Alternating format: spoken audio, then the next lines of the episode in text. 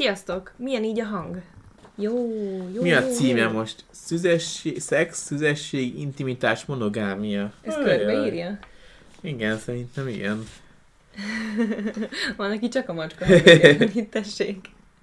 Tartunk majd egy ilyen, ilyen streamet, hogy csak a mafit beültetjük egy meleg ö, valamire a kamera elé, és a mikrofon elé. Biztos, hogy van ilyen videó, hogy ezt van. már biztos kitalálta valaki. Igen. Jó. Na, Kinek hogy telik a húsvét? Kinek hogy te... Ja igen, beszélgessünk. Megint elfelejtettem válaszolni az e-mailre, akire, akinek már e-mailre? egy hónapja akarok, igen, pedig szerintem most is témába vágna. Úgyhogy ha nézi az adást az, aki teológiát tanul, és írt nekünk e-mailt, akkor jelentkezzen, hogy megoszthatjuk-e, hogy miről írt, mert nagyon-nagyon pepec e-mail volt, csak következetlen szar vagyok, és még mindig nem válaszoltam, és addig nem akarok róla nyil- nyilvánosan beszélni. Ja. Nekünk minden oké az izéval, húsvéttal amúgy. Nem? Nálunk is sok nem volt lacsolás szerencsére, sok kaja. Teljesen kalu, kajakómában vagyunk amúgy, mert most jöttünk a családi, családi, Igen. hát Hédi, családi. Hédi Igen. anyukája, apukája volt, ott meg az öccse. Kajálásról. Aztán ennyi batta nem tudtunk lemenni, mert sajnos az én családom elkapta a koronát, most jönnek ki belőle. Úgyhogy nagyjából ennyi a történet. Volt sárga túró, volt Igen. csoki torta, eperrel, volt sonka, és vadas volt amúgy. Meg somának külön békönös, mi? Csirke? Rakott Csir- csirke? Békön, békönös rakott csirke. Én mindig kapom csirkét, hogyha megyünk, mert én csak azt hiszek, úgyhogy... Igen. Szegényekkel mindig húzva kell főzni. Soma a válogatós a családban. 7 órás túra, wow. Én, én nem megyek egy mamuszért, mert szétfegy a lábam sajnos. Jól van. Addig a mafi szórakoztatja a népet. Jaj, bocsi, tegnap végül Instára raktam ki, hogy, vagy tegnap előtt raktam ki, hogy nem tegnap lesz ugye ez a szokásos stream, ami amúgy vasárnap szokott lenni, mert átjött Anna szakdogázni, és ö, tudtam, hogy annyira bele fogunk merülni, hogy hatra nem végzünk, úgyhogy még fel is készüljünk az adásra, szóval azért ö, csúsztattuk át. De így a hosszú hétvégére való tekintettel reméltem, hogy ma is mindenkinek jó lesz. Meg hogy aki itt akar lenni, az majd figyeli. Trombitál. Szóval ma jelentkezünk a tegnapi adással. Igen. De, Hát minden a hét utolsó nap, és most ez a hét utolsó nap. Igen. de most még szeretnénk ilyen köztes adásokat, ilyen kis összeröffenéseket, hogy meglegyen az achievement Igen. Twitch Tejcsokit vagy fehér csokit egyél? Tejcsokit. tejcsokit Fúj, ki az, aki fehér csokit eszik? Na, Fúj. na, na, na, na, na. Én azt is szeretem.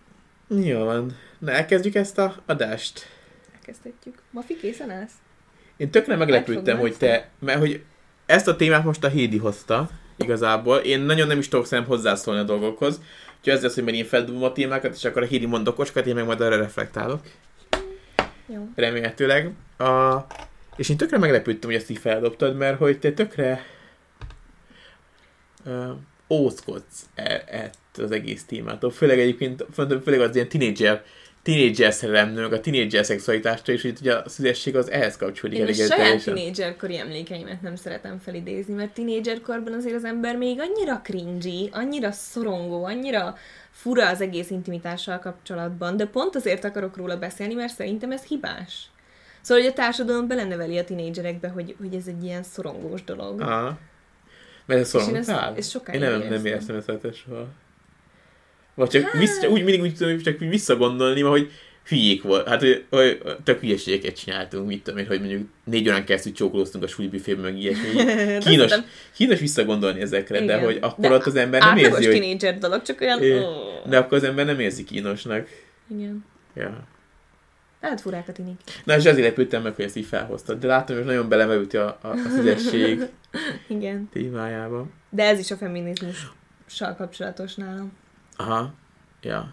Úgyhogy most felisítem az első pontot, Hédi beszél, én meg reflektálok. Ez az első hogy Mondjál okos dolgokat. Ami, Miről? az, amit te gondoltaid erről. A szüzességről? Igen, a szüzességről. Na hát igen, ez a téma az, ami tényleg kb. pár hónapja kezdett el foglalkoztatni, úgyhogy az angolul... Ja, tudom, mit akartam még ezt, hogy ezt veszi már miénk, mi do, izénk, csak így nagy, nagyjából, hogy az ember tudják, hogy hova tenni. De nem kell nagyon belemenni, mert tudom, hogy nem akarsz.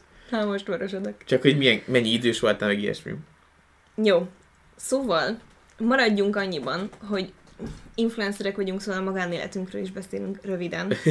Röviden, Soma, téged. téged. Csánt. Szóval, hát egymással vesztettük el a szüzességünket. Én voltam 15, majdnem 16, Soma 16, majdnem 17. Igen, hát a lényegében Akkor- annyi pár nap volt, hogy te 16 voltál, én meg 17. Igen, szóval, pár nap, de igen. egy hét kb. És már egy éve jártunk, Igen. amikor ez megtörtént, Nagyjából ennyi. és csak egymással feküdtünk le. Nyilván azóta azóta nem Azóta másokkal soha. is, de Nem, azóta nem is szakítottunk, nem is tartottunk Ah. szünetet, meg semmi ilyesmi, szóval, hogyha figyelembe veszük azt, hogy monogám párkapcsolatban élünk, amiben nem fér bele az, hogy másokkal is lefekszünk, akkor egyértelmű, hogy nem voltunk együtt mással. És ez egyébként szerintem azért fontos és megemlítendő dolog, mert hogy nem vagyunk keresztények, egyikünk sem ilyen értékrendben nevelkedett, vagyis hát én ugye részben. De hogy mi nem vagyunk vallásosak, és hogy ettől függetlenül mégis egy ilyen erkölcsös, idézőjelben mondom, életet élünk. Ha úgy veszük, hogy a házasság előtti szex az így nem annyira para, vagy nem tudom. De így, azon kívül mindent betartottunk, szóval. De ez, már házasok vagyunk, szóval mindenki igen, kusol. de ez nem volt soha a cél. Nem.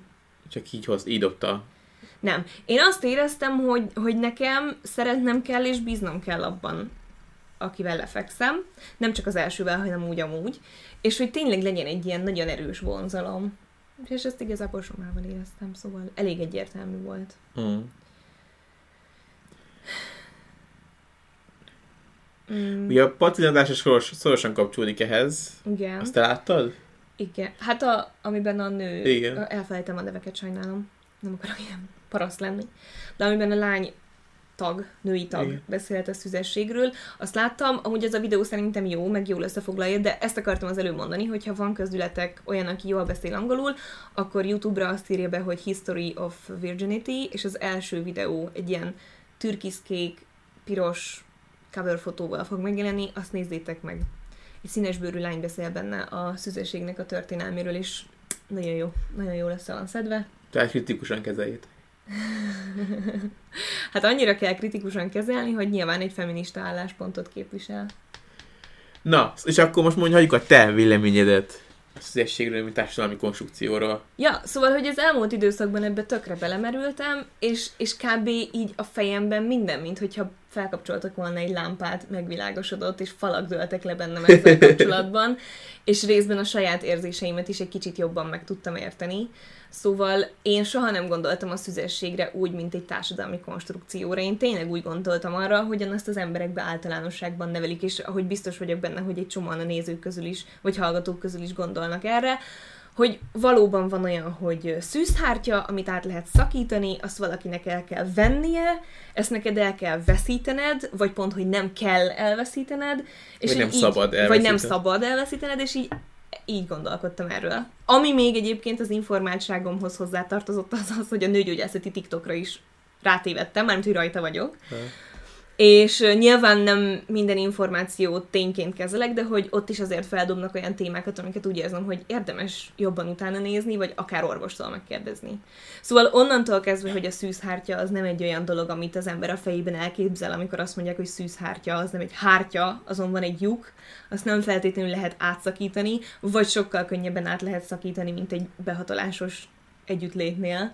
Öm, olyan dolgokig, hogy igazából az, hogy a szüzességre a nőknél úgy tekintünk, mint egy ö, megőrzendő dologra, az folyamatosan a patriarchális berendeződésnek a, a része, hogy a nő tulajdonképpen öm, úgy legyen kezelve, mint Hát most már nyilván nem úgy, mint egy keres, mint egy valami, amivel kereskedni lehet, és valami, ami tárgy, tárgyszerűsít, de hogy azért a nőnek az értékét kvázi meghatározza az, hogy szűze vagy sem. És ez úristen, ez számomra annyira annyira életmegváltó felismerés volt, hogy ez amúgy nem így van.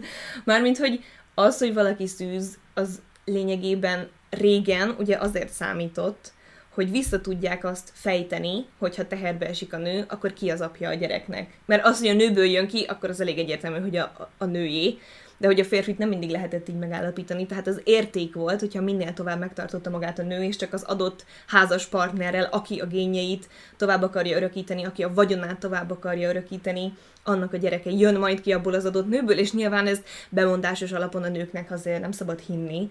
Szóval ezt úgy lehetett ellenőrizni, hogy ilyeneket, hogy a szüzességet fontosnak tartották.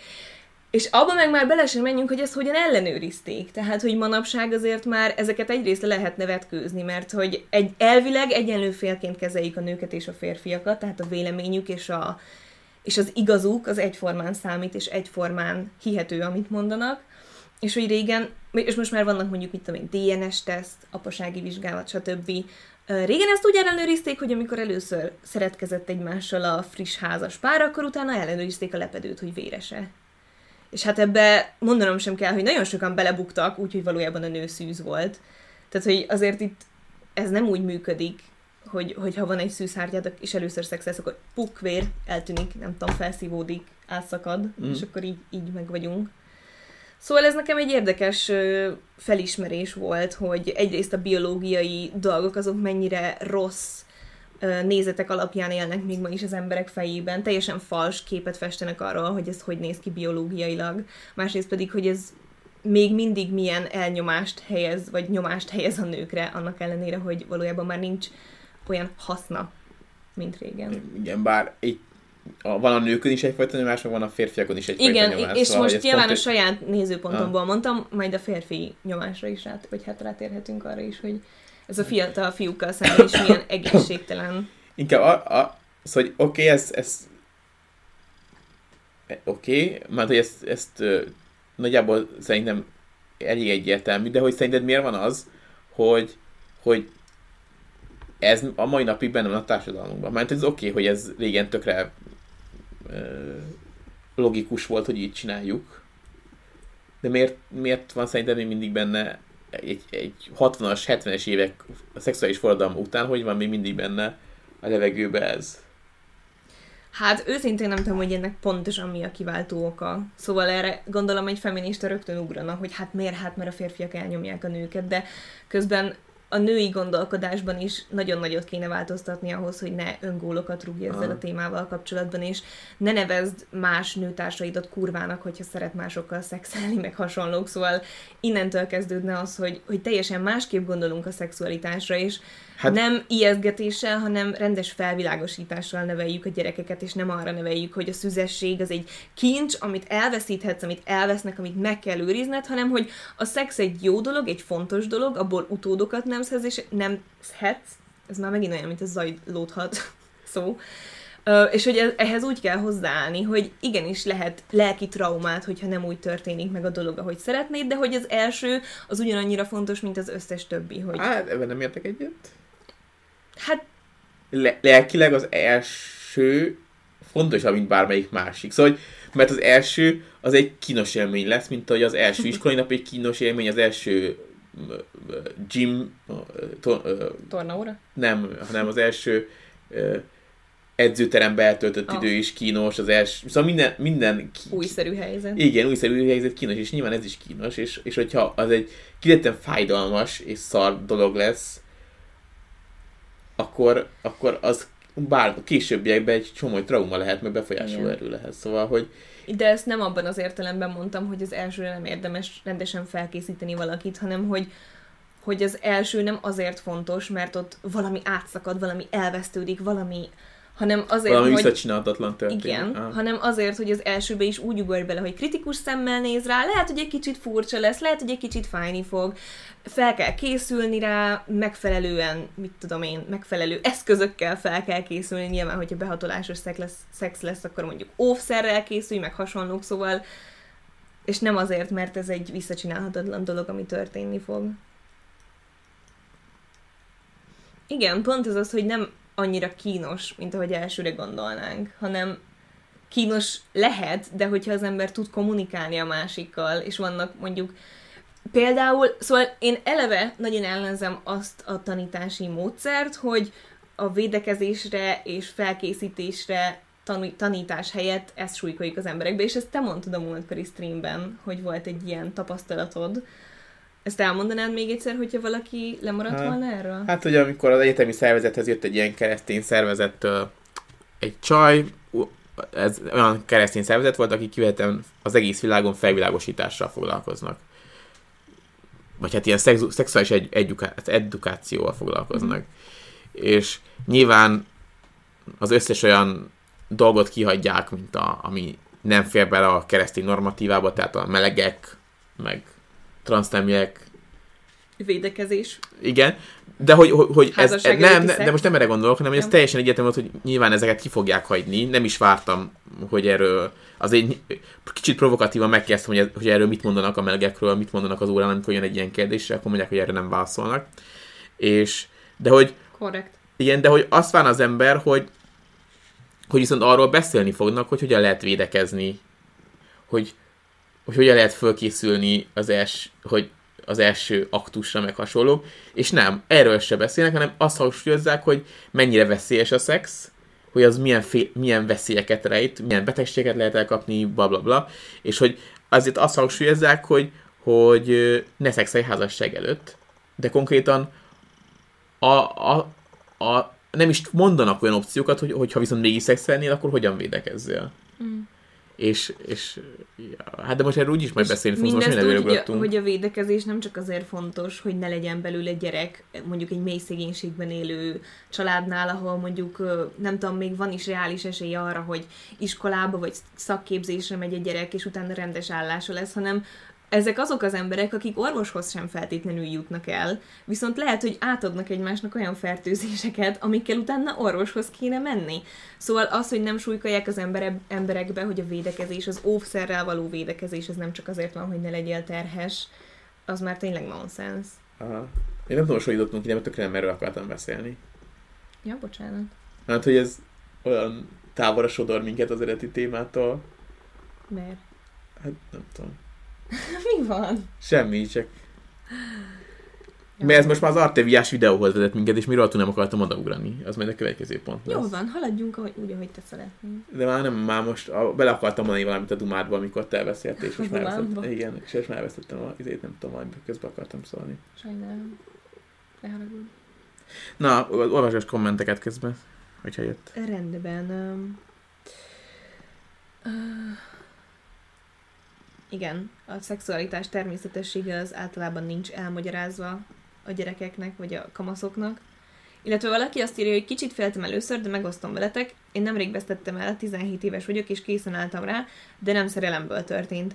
Bíztam, bízok a srácban, akivel történt. Ti mit gondoltok arról, hogy szex kapcsolat vagy szerelem nélkül? A nagyszüleimnek például elképzelhetetlen, de számunkra teljesen rendben volt, úgy értem a mi korosztályunknak. Hozzáteszem, nekem a bizalom a fő szempont. Illetve itt feljebb írta még valaki, hogy öm, szerintem a szexualitás nem kifejezetten tinédzser dolog, dolog, bár egyre korábba, korábbra tolódik, de persze vannak felnőtt szüzek is, nekik is hasznos lehet a téma.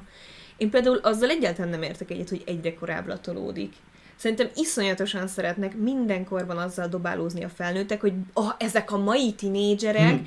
és erre van az a kedvenc idézetem, amit Arisztotelész, vagy nem tudom kitől Igen. van, egy ugyanilyen a, az adott korosztály tinédzser, vagy az adott kor tinédzser korosztályát lehordó szöveg, és utána ott van alatta, hogy ókori görög filozófus valaki, nem, most ezt nagyon hülyén idéztem, de értitek a lényeget. Szóval, hogy szerintem nagyon-nagyon szeretünk azzal dobálózni, hogy ezek a mai tinédzserek, mert nyilván arra kapod fel a fejedet, hogyha egy kicsit érettebb lány, mondjuk 13 éves, de már nagyobb, mell- nagyobb melle van, érdeklődik az ilyesmi iránt, akkor arra rögtön felkapod a fejed, holott ha egy, egy számodra átlagos tinédzser lányt látsz, arra meg nem. Szóval szerintem az emberek csak szeretnek erre kiéleződni, hogy bezzeg a mai tinédzserek, bezzeg ezek, bezzeg azok. Szerintem mindenkorban megvannak azok, akik korábban kezdenek el érdeklődni ez iránt, kevésbé műve- műveltek ezzel kapcsolatban, mert kevésbé van lehetőségük Hmm. arra, hogy egyáltalán... Főleg, hogyha abból indulunk ki, hogy a középkorban miután már elkezdett menstruálni, össze is házasodott valakivel, szóval 14 évesen, 15 évesen házasodtak az emberek.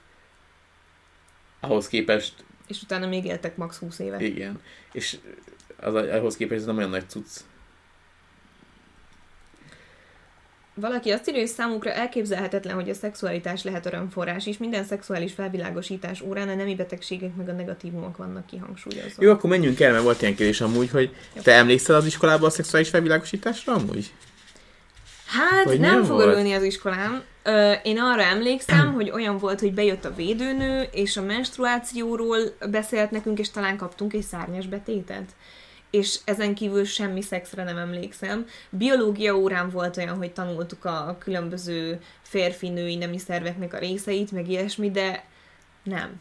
Röviden, mm. nem. Nem emlékszem, hogy valaha mondták volna, hogy használjak óvszert, hogy mondták volna, hogy a szexualitás az normális, hogy hogyan kellene hozzáállnom, semmi ilyesmire. Aha.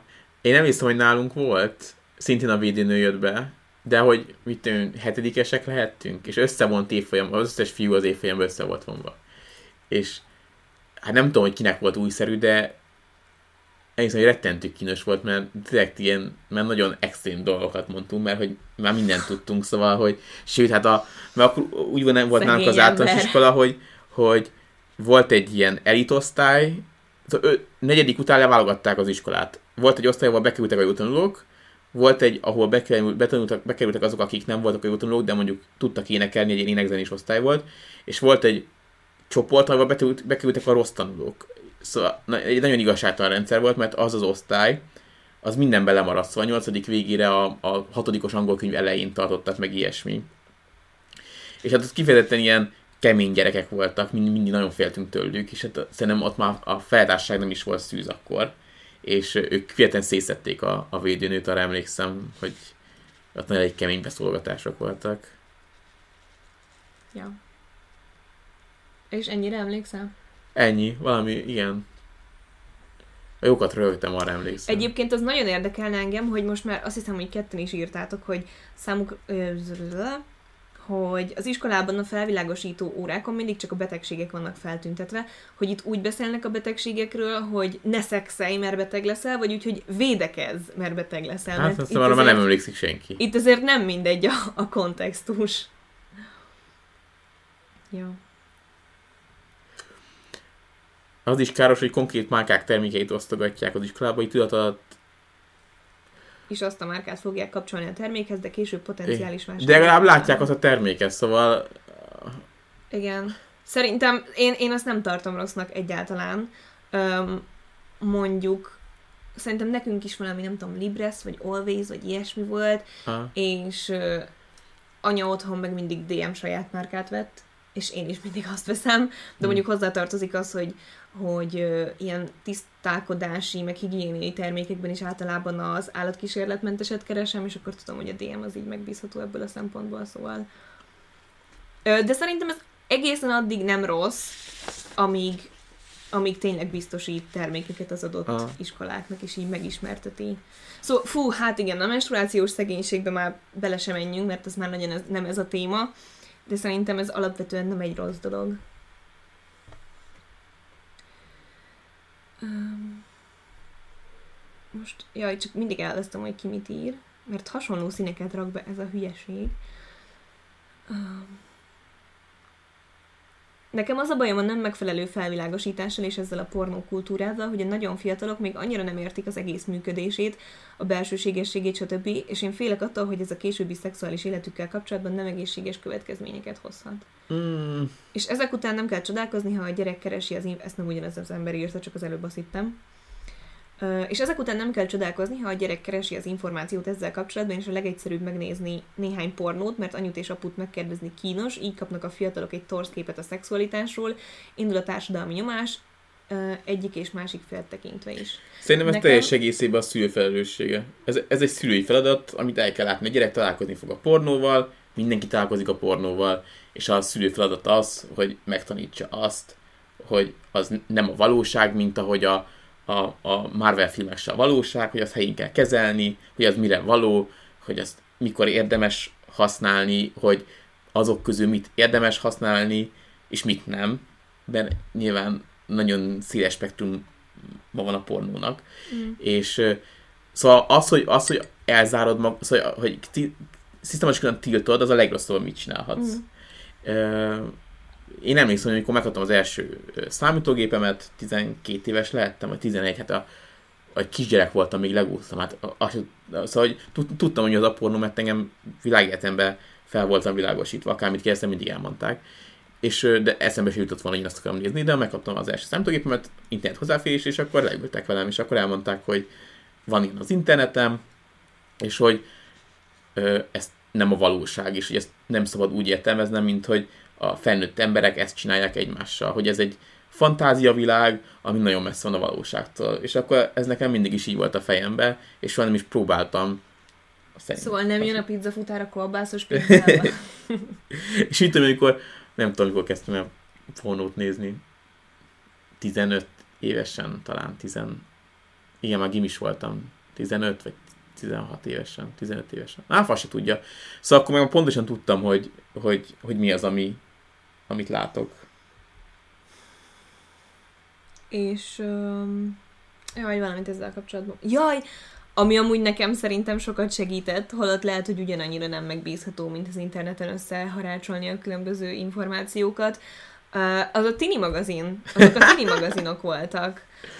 Ahol mondjuk szerintem a hasznosabb rész az, amikor mondjuk egy, egy kérdést feltesz egy, egy valaki, aki beküld azt egy levelet, azt nem és elvileg orvos válaszol. Nagyon sok ilyen troll kérdés volt szerintem, így visszagondolva. Hát mindig szakadtunk a rögést azokon a kérdéseken. Persze, de nem a szélsőséges dolgokra a... gondolok, de azért a szexualitással kapcsolatban szerintem elég sok normális dolgot is meg lehetett tanulni a tini magazinokból, és a, a fiúknál ez szerintem teljesen kimarad, ami, ami szomorú. Nem tudom, hogy egyébként, szóval nem emlékszem pontosan milyen információkat olvastam ott, szóval lehet, hogy amúgy károsabb, mint hasznos, de nekem úgy van a fejemben, hogy az azért nem volt haszontalan, hogy a tini magazinokban így volt erről szó. Csak mi ketten.hu, fú, ez nekem nagyon rémlik. Megnézzük, mi ez. Plusz egyébként az előbb azt is fel akartam hozni, hogy én értem azt a, a próbálkozást, hogy mondjuk a, a lányokat ne hozzuk zavarba a fiúk előtt, hogy a menstruációról van szó, meg ilyesmi, de előbb kéne megértetni a gyerekekkel azt, hogy erről nem kellemetlen, nem kínos beszélni egy másik nemű emberrel sem, mint hogy rögtön azt csinálják, hogy na, akkor fiúk kifelé, mert itt most fú, olyan menstruációs dolgokról lesz hogy nehogy meghalljátok. Én nem értem, hogy férf, egy, egy, a fiú miért nem tudhat, sőt, hát a fiúnak tudnia kéne a menstruációról. Én, hát én ez... azt mondtam, hogy szerintem itt azért küldik ki a fiúkat, hogy a lányok ne érezzék ja. magukat kínosan. Csak mind a két nembe azt kéne súlykolni. hogy egy tök természetes Biológiai dolog. dolgok, baszki, hogyha valakivel együtt fogsz élni, akkor lesz olyan, hogy megjön neki valószínűleg. Tehát, hogy Igen. teljesen normális. Na, akarsz még egyébként a szüzességnek a társadalmi vonatkozásáról beszélni? Van Ugye ezért, hogy van, amit nem mondtam. Én nem, én nem tudom, mit akarsz mondani, mert én nem értek hozzá. Én nem, egyáltalán nem ástam bele magam. De ne csinálj mint hogyha én szexuálpszichológus vagy szociológus lennék, vagy nem tudom, mert nem. Csak mostanában érdekelt ez a téma. De hogy van benned maradt még valami, vagy mert a kérdések? Már biztos eszembe jutott közben. Csak mert hogy akkor, szóval, hogy ilyen, nekem amikor ezen gondolkodtam, hogy ez vajon miért még mindig egy dolog, akkor a, a vallás jutott eszembe, hogy, Igen. hogy és nagyon furcsa nekem, mert hogy a, a vallásos emberek egy csomó dolgot nem tartanak be a Bibliából. De ezt valamiért betartják. Szóval, hogy van egy csomó szabály, ami teljesen egyértelmű, hogy a társadalom, ahogy fejlődött a társadalom, is szépen kikopott. Mit tudom, mint a rabszolgatartás, meg ehhez hasonló dolgok, a, amikben szintén szerepelnek, a, a, vagy mondjuk, a, hogy vasárnap is dolgoznak vallásos emberek, pedig aztán egyre az tilos. Szóval, hogy vagy csomó dolog így kikopott, de vannak olyanok, amiket nagyon-nagyon ragaszkodnak, és számomra érthetetlen módon ragaszkodnak. Szóval pont az előző adásban mondtam, hogy az abortuszhoz teljesen megértem, hogy az abortusz ellenességhez miért ragaszkodnak. Értem mögött a logikát. Mondd el itt is, hogyha valaki nem hallotta volna. Hogy, hogy én teljesen... Mivel nem vagyunk abortuszpártiak. Szóval teljesen megértem, hogy... Mármint, hogy... hogy mi? Nem vagyunk abortusz ellenesek. Szóval, hogy abortuszpártiak vagyunk. Senki se abortuszpárti. Nem, nyilván, igen. Vagyunk. csak, nem, csak hogyha valaki nem volt itt az előző hatásban, akkor értse a mi Aha. álláspontunkat, és hogy te miért mondod ezt. Szóval, Ez hülyeséget hogy mondtam. ott is Szóval értem a logikát, hogy a lélek már bekerül a gyerekbe a fogantatáskor, és akkor nyilván megölni lélekkel együtt az Igen. rossz dolog. A vegánoknál is értem a logikát, hogy megölni egy állatot olyan, hogyha megölni egy embert, és hogy ez rossz dolog, és hogy minden megteszel azért, hogy ez ne történjen meg. Igen az most, hogy mennyire tartom hatásosnak, amit csinálnak, az megint más. De hogy értem a logikát. De az, hogy, hogy a házasság előtti szex egy ilyen központi téma, hát egy, egy, egy jelentős központi, egy jelentős ügyük. Igen. És ezt így, font, így föntartják a felszínen, nem értem a dolgot, hogy ez miért olyan fontos nekik, hogy ez, ha más szabályokat ki tudnak, el tudnak engedni a Bibliájukból, ezt miért nem? Ezzel, kapcsolatban, ezzel kapcsolatban is csak a feministei nem tud Aha. Erre magyarázatot adni, és másik nem. És nekem ezzel kapcsolatban is az a véleményem, hogy a nőket azért mégis egy picit alsóbrendűként és tárgyasítva próbálják kezelni, vagy, vagy értéket kapcsolni hozzájuk. De a, Mint ahogy például a legtöbb keresztény vallásban nem lehet nő, a, nő pa, női pap, vagy női hmm. vezető, vallási vezető. Aha. Jó, de, de itt a, pont, hogy a szülességnél a, fi, a, a keresztényeknél a fiúk se szexelhetnek. Ja, elég érdekes. Ja, és ebben kapcsolatban gondoltuk, hogy nézzük meg az Arteviának a videóját. Nézzük is meg. Mi ezt nagyon sokszor megnéztük már. Uh, és, de is még. Ja.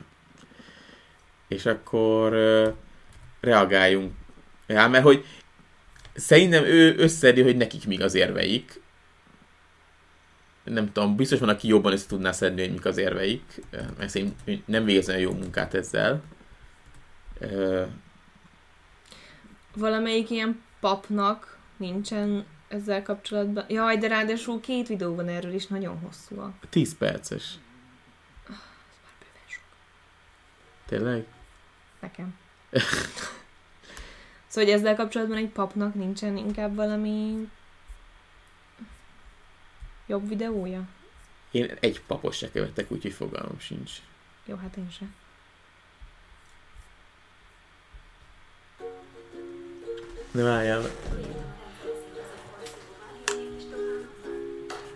Szóval, édesmunki. Hallatszik?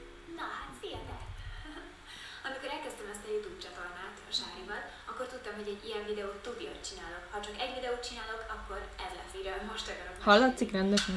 Szerintem hallatszik. Két oldalt. Szóval a mai témánk az az, Elég halk. hogy miért nem Hangosít szeretnék fel teljesen. Senkivel házasság előtt. Senkivel. A, a, Még nem maradtatok le a semmiről. vőlegényemmel, a szerelmemmel elkezdtem gondolkozni, hogy konkrétan miért, vagy hogy mik, mikre az érveim.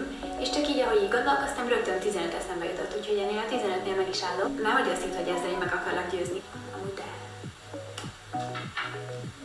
Hallod? Első.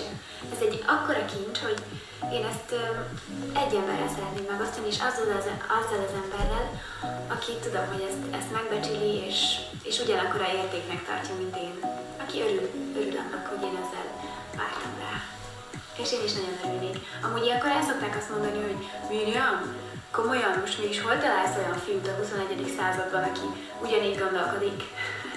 És vagy ha szegényke még, még 20 akárhány évesen is szűz, akkor valószínűleg nagyon béna. Eddig azok a fiúk, akiket így, így nagyon szerettem, vagy akikben szerelmes voltam, vagy akivel jártam, vagy ilyesmi, érted, ők, ők mindig gondolták, sőt volt, aki még jobban úgy gondolta, mint én, úgyhogy vannak ilyen fiúk. Úgyhogy nehogy már ennyihez mondjon le valaki erről, erről a várakozásról. Második, ez egy Minden pontnál megálljunk? Hát am, am, ami ilyen lényegesebb, de szerintem pont az első pont az, amiről beszélgettünk, hogy társadalmi konstrukció. Igen. Hogy- Hogy ez egy kincs. Igen. Olyan, mint hogy, hogyha hogyha együtt mentek le az edzőterembe, és mindig az edzőterembe tudom, mert az, ami rettentő olyan- Frusztrációt frusz- okoz igen, benned? igen, igen, hogy hogy egy kincs, hogy én majd, az, a, majd a férjemmel fogok lemenni az edzőterembe, és együtt fogjuk csinálni a, a súlyzós edzéseket, mert hogy ez egy kincs. Tehát hozzátársít egy bizonyos értéket valamilyen folyamathoz, főleg biológiai, meg pszichológiai, meg természetes folyamathoz, teljesen relatív módon, és nem magyarázza meg, hogy miért. Tehát Igen. ez a legnagyobb baj általában nekem azokkal az érvekkel, amiket bármilyen témában egy vallásos ember fel tud hozni, és itt nem csak keresztényekről, katolikusokról, de akár az iszlámban is, ami megtalálható, vagy a zsidók között, tök mindegy, mi- melyik vallásról van szó. Teljesen relatív dolgokat mondanak érvként. Amik, amik, amik nem érvek Mhm. egy, egy kulturált vitában, vagy egy értelmiségi vitában. Igen. Ki kéne fejteni, hogy miért kincs az, De utána amúgy röviden elmondja, hogy a várakozás a kincs. És én azt megértem, hogy a, a várakozásnak lehet egy ilyen szentimentális értéke, Az a baj, hogy ha összevetjük a várakozás szentimentális értékét azzal, hogy mi történhet akkor, hogyha valaki felkészületlenül uh, áll hozzá egy kapcsolathoz, amiben az intimitás igenis számítani kéne, számítani kéne, az mm. intimitásnak számítania kéne, akkor vajon melyik a súlyosabb? Uh-huh. És én a saját értékrendem szerint mindig oda kötö, ott, ott, ott kötök ki, hogy szerintem sokkal fontosabb az, hogy két ember mielőtt összeházasodik, összehangolódjon az élet minden területén. Ismerje meg egymást. Igen. És most akármennyire is mondjuk visszanyúlunk az ősemberhez, vagy az állatokhoz, vagy a majmokhoz, akikből eredünk, meg nem tudom, minden egyes fajban fontos a, a szaporodásnak a, az ingere, és, és kevés olyan faj van, ahol ezt élvezetből is teszik, de az Mm. ember pont egy olyan faj. Tehát, hogy nem lehet szó nélkül, szó nélkül elmenni amellett, hogy az ember nem csak azért szexel, hogy utódot nemzen, mondjuk lehet, hogy ő csak azért szeretne, ami meg már egy külön érdekes dolog, Mm. mert a legtöbb ilyen vallásos értékrendű embernél szerintem például a maszturbáció is eléggé tabu. Csak Én a nem fiúknál. tudom, hogy ahhoz... Igen? Az, és, és az is nem csak a zsidóknál. Bár mondjuk a, a zsidó szabályok, ugye mi az Ószövetség része, az, a, lehet, hogy az a keresztényekre is vonatkozik, de hogy ott a magelveszítés, Uh-huh. az, az bűn. Igen. Szóval én nem hiszem, és szerintem a pszichológia, pszichológia is ezt támasztja alá, hogy ez egy egészséges hozzáállás, hogy tabusítod ezt a dolgot, és, és nem ismered meg, ahogy te mondtad, azt Hm. az embert, akivel összekötöd az életed. Hm. Ráadásul a vallásos embereknél tényleg egy életre kötöd magad össze azzal, akivel összeházasodsz. Mert a vallásna, vallásos embereknél azért a vállás nem annyira Mm. elfogadott dolog. Én, igen, de hogy például megértem, hogy a, a várakozás az lehet egy, egy romantikus, szentimentális. igen, egy ajándék, de hogy miért, szóval hogy ezer dologgal tudnál várni. Miért pont ez az, ami, ami Mert ez egy nagy dolog, szerintem. jó, de szóval ezer nagy dolog van. Hát most, gyerekvállalás! Például, azzal Igen. várhatnál. vagy a, amikor először olvasod a Harry Pottert, mit tudom én, ezer olyan dolog van, amit tök együtt megélni. Először elmenni Párizsba, ami gondolom, hogy biztos szeret Párizsba lenni, olyan a figurának tűnik. Szóval, hogy ezer olyan dolog van, ami... Ezt nagyon negatívan mondtad, de te imádtad Párizst, úgyhogy... A... Egyre nincsen szabály. Olvasd fel. A kereszténységben konkrét szabály a masturbációra elvileg nincs, de brutál szarul és tiltva kezelik szerintem. Ah. Volt egy, volt a 24.hu-nak egy nagyon-nagyon-nagyon jó Ahol a különböző vallási vezetők... Igen, hát papok, igen. Igen. osztották meg ilyen különböző témákról, hogy abortusz, masturbáció, házasságöti szex, minden, hogy mit mond az ő vallásuk. És az nagyon érdekes és tök jó sorozat volt. Hát majd, egy- hogyha lesz egy vallásosodásunk, akkor majd ott Nézzük tovább. igen. Na, csak azt mondom, hogy, hogy szerintem olyan önkényes pont. Szóval em, értem, hogy annak idején ez a szabály miért alakult ki. Egyrészt, Amit a, amit te mondtál, plusz mit tudom, ott is akkor a nemi betegségek. Szóval, hogy értem, hogy, hogy a, abba az időben, vagy hogy ne kelljen fattyút felnevelni, szóval, hogy a, hogy a házas társ az egy gazdasági egység volt, és úgy lett életképes az az egység. Szóval ezt mind értem, és értem, hogy abban az időben miért alakult ki, csak most nem tartom jogosnak, hogy azt azért így kiemeljük, hogy az az ajándék, amit én, annak, annak a várakozása ajándék. És mind, ezek a lehetne szavak, várni. amik hozzá vannak társult, amiket már elmondtam a szüzességgel kapcsolatban is, de ezt, hogy ajándék, erény, kincs, uh-huh. olyan értékeket társít ehhez, ami rögtön degradálja azokat, akik nem így gondolkodnak, uh-huh. vagy nem így cselekszenek. Akik nem, hogy nem tudják odaadni ezt az ajándékot. Igen, akik nem erényesek.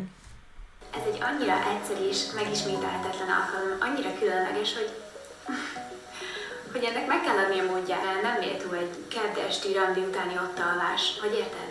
Hanem nem véletlenül találták ki ezt a nászutat, és, és a nászút, a nász éjszaka nem arra való, hogy a századikat ünnepeljétek ott, hanem hogy az elsőt, érted? Tehát ez tradíció és hagyomány, és, és tudták régen is, hogy hogy kell ezt csinálni.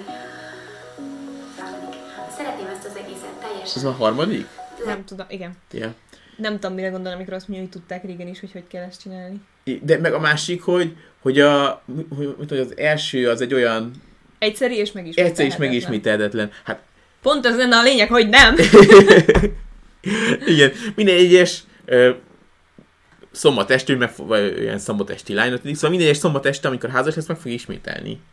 Szombatesti lány nem kell feltétlenül másokat degradálóan, másokról degradálóan nyilatkozni, csak azért, mert nem értesz vele egyet. De igen, szóval Az a baj, hogy nem fejti ki azt például, hogy ő csak gyermeknemzés okán szeretkezne-e a Ú, itt jött egy ilyen- ami szerintem elég lényeges szempont egyébként ebben a beszélgetésben. A keresztények nagy része általában nem csak gyereknemzés céljából szexelnek, hiszen Istentől kapott ajándékként kezelik az intimitást. Ah, köszönjük. Csak mert az előző streamben például feljött az is, hogy egyszer, egyszer osztályfőnöki órán helyettesített egy tanár, aki, aki elmondta nekünk, hogy lélekben egészen addig szűz maradsz, amíg gyermeknemzés céljából szexelsz, és ők a férjével csak gyermeknemzés céljából szexelnek, és a gyerekeiknek is a nagy része amúgy a suliba járt, volt, hogy nem tudom, nyolc gyerekük. És csak így ültem, és belegondoltam, hogy te életedben nyolcszor szexeltél, és én ezt pontosan tudom. Hát nem biztos, hogy elsőről se összejött mindig. Nem, persze, Igen. nyilván, de hogy így hozzávetőlegesen azért meg tudtam mondani, és annyira kellemetlenül éreztem magam ettől a... Igen, és, a és ő ezt egy olyan dolognak mondtam, hogy tök büszke, hogy ő lélekbe szűz még. Igen. Ja. Szóval, szóval igen, hogy ő most úgy látja, hogy ez egy egyszerű és megismételhetetlen gyönyörű dolog. És a legrosszabb ebben a hozzáállásban, hogy ez iszonyat nagy koppanás lesz, hogyha az első úgy, hogy teljesen tapasztalat- tapasztalatlanok vagytok mind a ketten a páratokkal, esetleg tényleg nem úgy sikerül, mint ahogy szeretnétek. Hát, szóval Kiderülhet bármilyen nőgyógyászati probléma, egy vaginózis, bármi abban a szent pillanatban, mert fitma szűkület. Például, tehát, hogy valószínűleg ezek az emberek önmagukat sem feltétlenül fedezik fel úgy, ahogy kellene. Egy csomó mindenre nem biztos, hogy fel vannak készülve, és ez nem feltétlenül a másikkal való interakciónak a ban rejlő probléma, hanem a saját testedet sem ismered úgy, hogy tud, hogy mi a jó neki, hogy mit szeretnél egyáltalán csinálni, és mi az, amitől óckodsz mondjuk, vagy bármi ilyesmi. Ja, ennyi, azt hiszem. Nem akartam belét folytani a szót. Nem. Igen, csak azt mondom, hogy es- esélyt tartom validérnek, szóval, hogy Nem. Ö, spoiler veszély, egyetlen valid érv sem fog elhangzani szerintem a videóban, ha jól Hát, emlékszem. hát A mi értékrendünk szerint. furdalás nélkül megélni, úgy, ahogy ezt a jó Isten kitalálta. Hogy nem kell azon aggódni, hogy jaj, akkor most ez lehet, hogy mégse szabad, vagy hogy... Hmm, érted? Tehát, hogy ez teljesen, teljesen szabadon, kötetlenül, amikor tudom, hogy ezt az embert azt már egy egész életemre szerethetem. Bocsánat, pont ez egy valid érv szerintem az ő értékrendje szerint. Az, hogy ha ő hisz Istenben, ha hiszi azt, hogy Isten folyamatosan figyeli minden lépését, és Istennek az ez a tetsző, akkor nyilván ez egy valid érv az ő Igen. értékrendje szerint, és ezt, ezt meg tudom érteni. igen. Csak ezzel a videóval elvileg meg akar minket győzni. Gondolom Hát de lehet, bárkit- hogy a keresztényeket, a, a, keresztényeket Le- le, lehet. akarja meggyőzni. Lehet, ezt nem fejtette ki, a lényeg az, hogy a nézőket meg szeretné győzni, Igen. és nyilván ahhoz, hogy másokat meggyőz, olyan érveket kellene előhoznod, ami tényleg meggyőző, aminek van alapja, ami Igen. logikus. Hát igen, hogyha csak a Bibliára akarsz hivatkozni, akkor elég egy érv is, hogy a Bibliában az, hogy ne szexelj házasság előtt, és ennyi. Igen, ahhoz meg nem kellene egy 10 perces videó. Igen. kell attól félni, hogy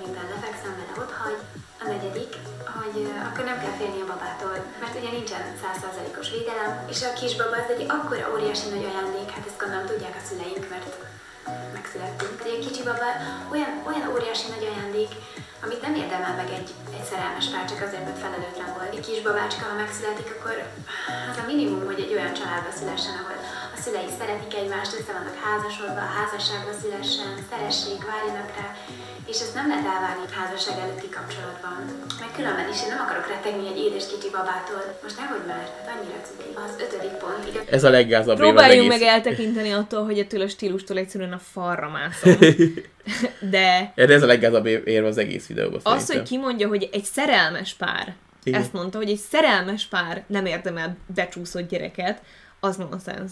Tehát nyilván ez is a vallásnak köszönhető, hogy a házas embereket tekintjük családnak, és csak nekik lehetnek a hetero házas keresztény pároknak lehet gyereke, ők érdemlik ezt meg, de ez meg már kifejezetten sértő egy csomó emberre, aki Igen. nem hagyományos családmodellben él. Hát igen, szóval, hogy nem tudom, hogyha most a babaváró miatt nekünk izé, nem tudom, hogy a, a, a rohadtul nem lenne prioritás, hogy összeházasodjunk. Mert pontosan tudjuk mi, hogy, hogy együtt fogjuk leélni az életüket, vagy Szerintem most így nagyon sok szóval- ember félreértette a videónk alapján, hogy mi nem azért házasodtunk össze, hogy hitelt tudjunk felvenni. Mi azért házasodtunk össze most, hogy hitelt Ja, igen, felvenni. persze, persze, persze. És az meg már, azt, azt szerintem nem hangsúlyoztam eléggé, úgyhogy még egyszer el szeretném mondani, és majd YouTube videóban is említeni szeretném, hogy egyébként önmagában a babaváró és a csok létezésével alapvetően nem értek egyet. Tehát lehet, hogy ez gazdaságilag valamelyest segíteni fog az országon, de szerintem ez iszonyatosan diszfunkcionális családokat fog eredményezni,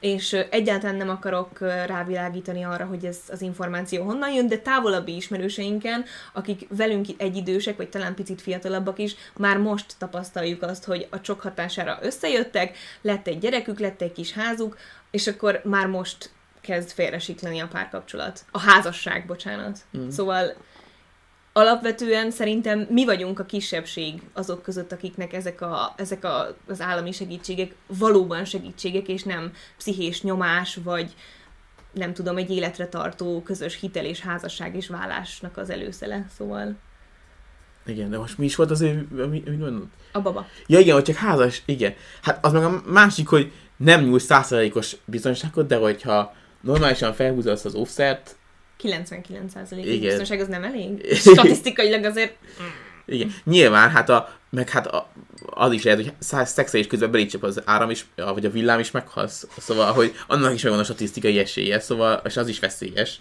Hát most, arról nem is beszélve, hogy egyszerre három-négy fogamzásgátló módszert is tudsz használni. igen. Szóval tényleg 99,9%-nál már azért annyira nem kell aggódni, hogy abból egy becsúszott idézőjelben gyerek lesz. Szóval. Igen. Ja. De mondom, az akasztott ki, hogy szerelmes párról beszél, és ha a szerelmes párnak nem annyira prioritás a házasság, de azt a gyereket ugyanúgy bevállalják, és utána szeretetben nevelik fel, és utána házasodnak össze, és stb. stb. stb. az ugyanúgy egy járható út. Szóval Persze. Ez a, a legfontosabb, ami engem mindig meggyőz, vagy ez a, ez a legfőbb érvem. Az, a, az az önvédelem. Mert egy, egy szakítás az így is, úristen, annyira nagyon-nagyon fáj, és nagyon sokáig nagyon fáj, hát még akkor, hogyha ha, ha le is feküdtetek, akkor a tested hozzá van láncolva, akkor kötődsz hozzá, oxitocin, meg az összes többi ilyen hasonló hormon, mert ez az egész arra van ugye megalkotva, hogy az emberek, amikor lefekszenek valakivel, akkor hozzá kötődjenek. Ez azért van kitalálva, ezzel nem lehet mit csinálni, nem lehet küzdeni, és hogyha valakivel lefekszel, akkor a tested emlékszik rá, és, és hiányzik, és, és nem elég, hogy így is, oh, hát érted. Szóval igazából ez az önvédelem, ez egy, szerintem egy elég fontos érv. Igen. Azzal, hogy várjon ezekkel a alapvetően, amíg addig mondta, hogy önvédelem, azzal megint csak valamilyen szinten azonosulni tudtam, ahogy arról beszéltünk, hogy tényleg az első alkalom az ne legyen trauma, Ah, hogy utána az egész életedre el legyen cseszve a szexuális életed, és mindig rossz szájízzel gondolj rá vissza. De ezek a De- hormonális de, de, és még, dolgok. de még az önvédelemre visszatérve, hogy talán beszélünk hormonális is, Persze. hogy, hogy ha azzal, akivel ott lefekszel, bizalom van, biztonságban érzed magad, és, és nő az összhang köztetek, és nem trauma, és utána szakítotok, akkor nem úgy fogsz arra visszagondolni, hogy basszus, az egy köcsög, aki... Elvette. Igen, És a elvette. Nem, hanem azt mondja, hogy ez egy tök jó életesemény volt, akkor utána meg kell történnie, nagyon bírtam azt a, azt a srácot, vagy azt a lányt, és egy jó volt ez így, hogy izé, de nem működött, hát nyilván nem semmi se tart örökké. Szóval, hogy, hogy ez csak akkor van, amikor, hogyha valami épp egy, elmész el tudom képzelni, egy buliba valami vadidegennel lefekszel, és vagy, vagy úgy egy kapcsolatban egy hétnál lefekszel, és akkor azt hiszed, miután második hétben szakítottok, hogy basszus, ez egy hiba volt, és hogy így traumatizált téged. Azt el tudom képzelni, de hát itt nem az a megoldás, hogy házasságig válsz, hanem hogy addig válsz, amíg nem tesz egy olyan embert, aki meg tudsz bízni. És aki nem kényszerít bele olyan Igen, helyzetbe, amiben nem akarsz lenni. Igen. Ja, igen. A hormonokra kitérjünk egyáltalán, hogy mi ez az oxitocin? Nem, az oxitocin nem ezért van a szervezetedben. Um, egy megerőszakolt nőt sem fog örökre, testileg és lelkileg egy darab hormon hozzákapcsolni a megerőszakolójához, szerencsére, és ezzel nyilván nem az erőszaktételt szeretnénk elbagatelizálni, de ez nem ennyire egyszerűen működik azért. Ja, és én egyáltalán nem látom közben a kommenteket, Ja, igen. szólj, hogyha valami fontos van. Igen.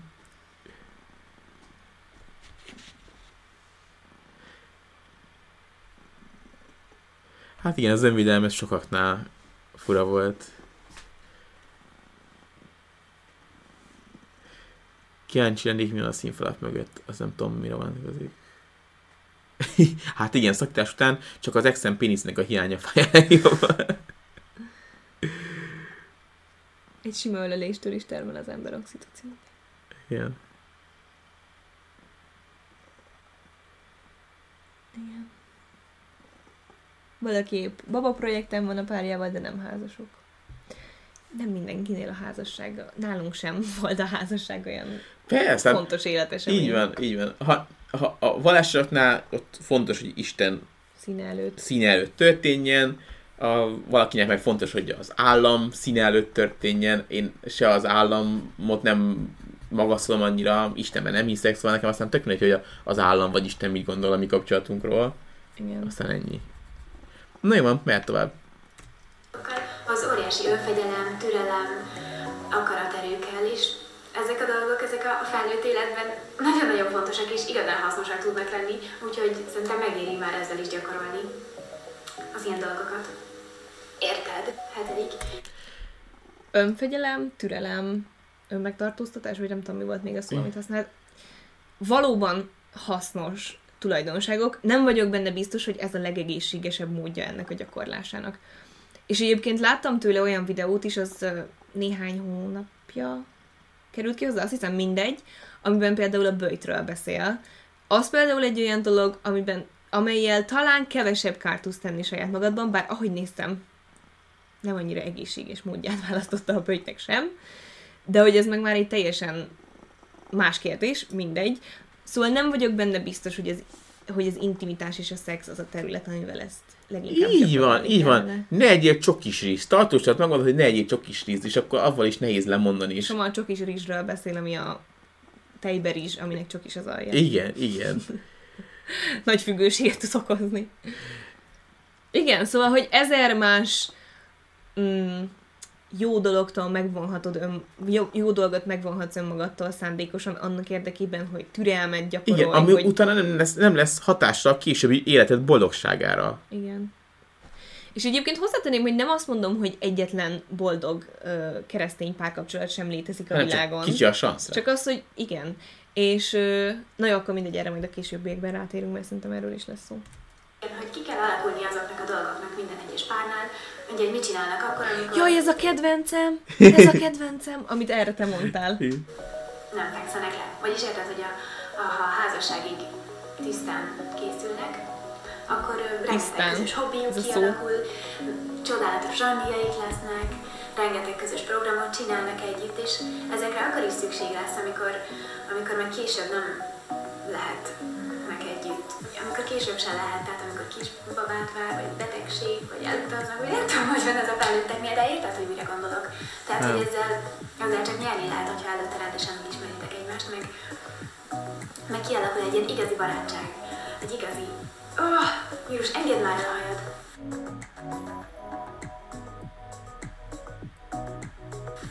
Meg nem látszik a fejem búbja. Lehet még látni a fejem búbja? A nyolcadik pont. Mi volt a hetedik? Hogy, hogy, hogy kialakulnak közös hobbik, hogyha nem szexel. Ja, igen. Mi a házasságig csak basztunk. Nem csináltunk semmi mást. Amikor ezt a videót először láttuk, akkor Somának ez volt a megjegyzés. Igen. Szóval nem tudom, például, hogyha valaki ránk néz, akik együtt vannak ezer éve, tényleg úgy gondoljátok, hogy nincsenek közös hobbiaink, hogy nem csinálunk együtt dolgokat? De hát ő gondolja csak így. Szóval ő ránéz egy átlagos pár, és azt gondolja, hogy na, ezeknek egy közös hobbiuk. Ezek egyáltalán nem is beszélgetnek egymással. Csak beszélgetnek. uh, igen. Vagy az eddigi kapcsolataiban ő úgy gondolta, hogy, hogy hát az a baj, hogy már tizen, szóval egyetemista, szóval felnőtt ember. Igen. Szóval, De nem emlékszem, hogy hova jár pontosan. BMR-re. BMR-re, jár, aha. Szóval, hogy az eddigi kapcsolataiban úgy csak azért alakulnak ki közös hobbik, meg ilyesmi, mert hogy nem szexelnek. Szóval olyan fura nekem. Mert hogy elvileg volt már több kapcsolata is. Szóval egyszerre tartja nagyon fontosnak, és közben egyáltalán nem fontosnak ezt a dolgot, ami Igen. eléggé furcsa. Ja igen, és valaki kérdezte, hogy üdvöz itt a légy csoport. Ö, nekem az a bajom, hogy szerintem az Ádám videója nagyon nem volt jó, amit erre reagálásként Én egyáltalán emlékszem. tett. Szóval, hogy nagyon sok érvet elfogadott, ami nyilvánvalóan csak abból adódik, hogy az adott ember vallásos, de még a valláson belül sem támasztja alá azt, hogy az az érv miért érv. úgy egyáltalán. Arról nem is beszélve, hogy szerintem indokolatlanul szexista is. Ádám? Ádám? Mhm. Ádámnak hívják? Vagy Gergő? Ádám. Szerintem szexista. Ö, amivel szeret viccelődni, de tényleg az, és ez szerintem egy kicsit káros. Csak ennyit akartam hozzáfűzni. Mi az? Se, se érzem rajta, de Persze, mert férfi vagy. Már, de nem, ezt viccen kívül mondom amúgy. Um,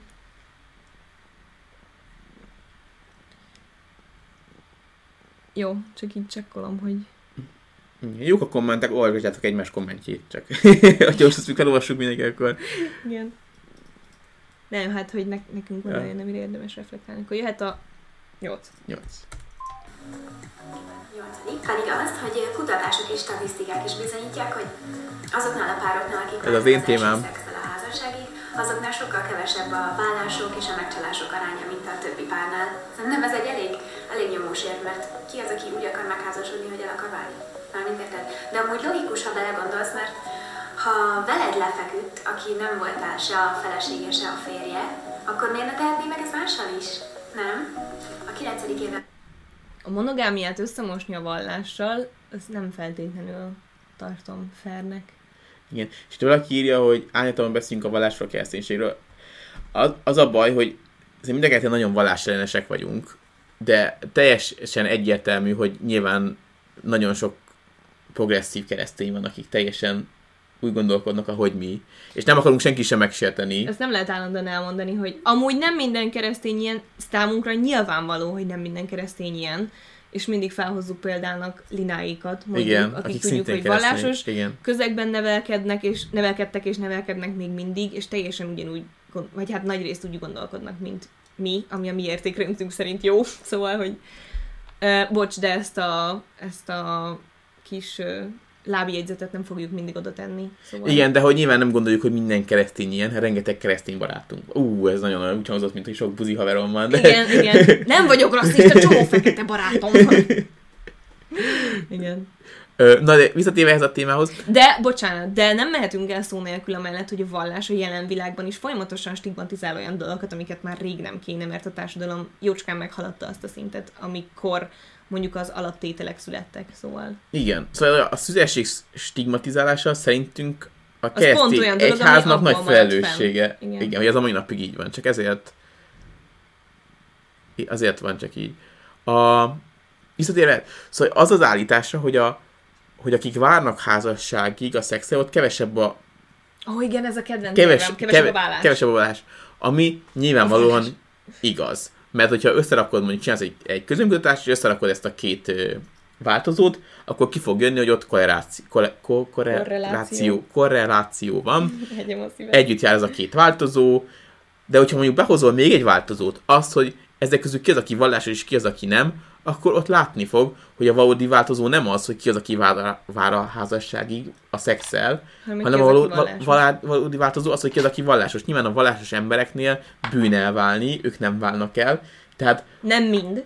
nem mind, igen, de hogy igen. És hogy a, a, itt a valódi változó az az, hogy a vallásos embereknél kevesebb a vállás. Magyarra Fú, lefordítva, wow. akik úgy gondolják, hogy a házasság előtti szex az bűn, azok úgy is gondolják, hogy elválni bűn. Mi Igen. köti össze őket a vallás? Így van. Ezekben az esetekben. Szóval ez, igen. Szóval ez egy hibás következtetés. Teljesen. Nem azért jó, nem azért válnak el kevesebben, mert hogy az ő házasságuk jobb, és nem azért jobb, mert váltak a házasságig, azért válnak el kevesebben, mert bűn elválni náluk. Ennyi. Mm,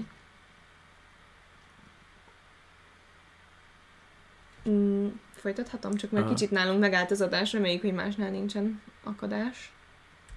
az, hogy, hogy én nem szeretnék azon gondolkodni, hogy ö, hány lány lát- látta már ruha nélkül, és hány lányjal csinálta ezt, és, és hogy a- az emlékek azok, azok ilyenkor ott vannak, meg megmaradnak, és én, én kettesben szeretnék vele lenni, és nem azon akarok gondolkozni, hogy vajon ügyesebb vagyok az előző lányoknál, az előző tapasztalatainál, vagy én sem szeretném másokhoz hasonlítgatni, hanem hogy tényleg ott csak egymással, egymással foglalkozhassunk, és, és a, a jó Isten legyen a harmadik, aki megáldja ott a, az Most akkor kettesben vagy hármasban? Mert ugye ezt ő találta ki, és, és ő tudja, hogy ezt hogyan kell, hogyan kell úgy igazából megélni, hogy mindenkinek ez a legszebb és a legboldogabb élmény legyen. Úgyhogy a Jóistent ebből nem érdemes kiadni, viszont másokat igen. Sőt, engem, engem zavarna az a tudat, hogy, hogy járkálnak olyan lányok a világban, akiknél, akiknél ott van a, az én édesmukimnak a szívének, testének egy darabja, hogy nem, nem az egészet én kapom, hanem hogy, Bukim. hogy már ilyen használt. Jaj, ezt jó, elfelejtettem ezt a szót. kérlek. Tizedik az, A személyes frusztrációdat, mint érv felhozni, azért elég erős. Szóval nem normális dolog az, hogyha te valakivel lefekszel, akkor azon pörög az agyad, hogy te miben vagy más, és miben vagy rosszabb, mint bárki más. Ez egyszerűen így van. Szóval nyil, és, és amúgy ez, ez az egészben a legironikusabb, hogy addig, amíg közöd nincs a szexhez, nem mered felfedezni önmagad, másokat, semmit, addig nyilván lesz benned egy ilyen frusztráció, hogy mi van, ha valamit rosszabbul csinálok. Igen. Addig, amíg meg az adott pároddal nem csináltál semmit, addig főleg, mert fingod nincs róla, hogy te magad mit akarsz, és ő mit akar. De hogyha ilyenkor mindenki azon pörögne, hogy másokkal hasonlítgatják össze, ott valami nagyon komoly pszichés vagy párkapcsolati probléma van, aminek tök más szempontból, de utána kell menni. Szóval ez, ez nem egy érv, ez egy önbizalomhiány jele, vagy nem Igen. tudom. Hát a másik, hogy nem kell mindenben a legjobbnak lenni. Szóval, hogyha te megteszel mindent, hogy a másik boldog legyen, akkor nyilván azt a másik értékelni fogja. Lehet, hogy az előző barátnő jobban, jobban főzött, mint te. Hát de nem. Hát most előfordulhat. De nyilván most veled boldog, veled beli szerelmes, ezért van veled együtt. És akkor, hogyha valami nem működik, mert mondjuk nem szereti a te főztödet, vagy, vagy Az pedig, hogy megint van egy ilyen társítás, hogy az, aki mással szexel, az használt. Az megint csak olyan szinten káros, mint a kincs, az erény, az elvesztés, az átszakítás, az elvétel, és az összes többi fogalom, amit eddig felsoroltunk. igen. Csak, csak szólj, hogyha még mondanám. Nem, nem, mehetünk tovább. Majd az esküvőn, amikor az oltár előtt igent mondok, akkor teljesen szabadon, mindentől, mindentől szabadon tudjak igent mondani. Tehát ne legyen benne a, a baba befolyása, vagy, vagy a hormonok köteléke, a hormonok játéka. Tehát, hogy nem befolyásoljon semmi, hanem tényleg szabadon tudjak igent mondani arra az emberre, akit azelőtt rendesen megismertem, mert, mert az ismerkedésre fordítottuk az időt, és nem pedig arra, amire nem. Ó, igen, és ez egy nagyon fontos ér. Akkor az esküvőn jogosan viseltek fehér fájtlat. Az a szűzeség és tisztaságnak a jelképe. Azok, akik nem úgy mennek férjhez, azok miért viselnek fájtlat? Amúgy jó indulatú Nem az a jelkép. És szeretem a többi mennyasszonyt. A... A... Azzal egyetértek, és ez most nem kapcsolódik a szüzes, szüzességhez, hogy szerintem szörnyű az, amikor valaki a babonyomása miatt házasodik össze. Lásd csokról és babaváról a Igen, való- valós igen, véleményünk. igen. Szóval a, a, a, én nagyon sajnálom azokat az embereket, és én nem, nem tudom, szóval, hogy Mondjuk ez lány vagyok, szóval nem tudom, hogy te neked elvárás lett volna egyébként, hogyha kapcsolatunk legelején becsúszik, akkor te elvártad volna, hogy Szerintem az, az csak saját magatokat. Szóval az, Bár hogy, lehet, hogy az akkori gondolkodásmódom szerint igen, most nem tudom Ah. már tiszta fejjel, vagy, vagy az akkori gondolkodásmódom szerint erre választ adni, szóval fogalmam sincs. igen. De hogy az, az nyilván elvárás, hogy, hogy egy gondoskodó közösség maradjatok, de az, hogy egymáshoz láncoljátok magatokat, Hogy gyakorlatilag onnantól kezdve a saját boldogságotokat, amit valaki Igen. mással megtalálnátok, azt feláldozzátok csak azért, mert véletlenül teherbe estél, ugye? Igen. És a másik azt mondja, hogy, tiszt, hogy, hogy minden befolyásmentesen tudjak igen mondani, de a, a, a, egy nagy kérdőjelre mondasz igent.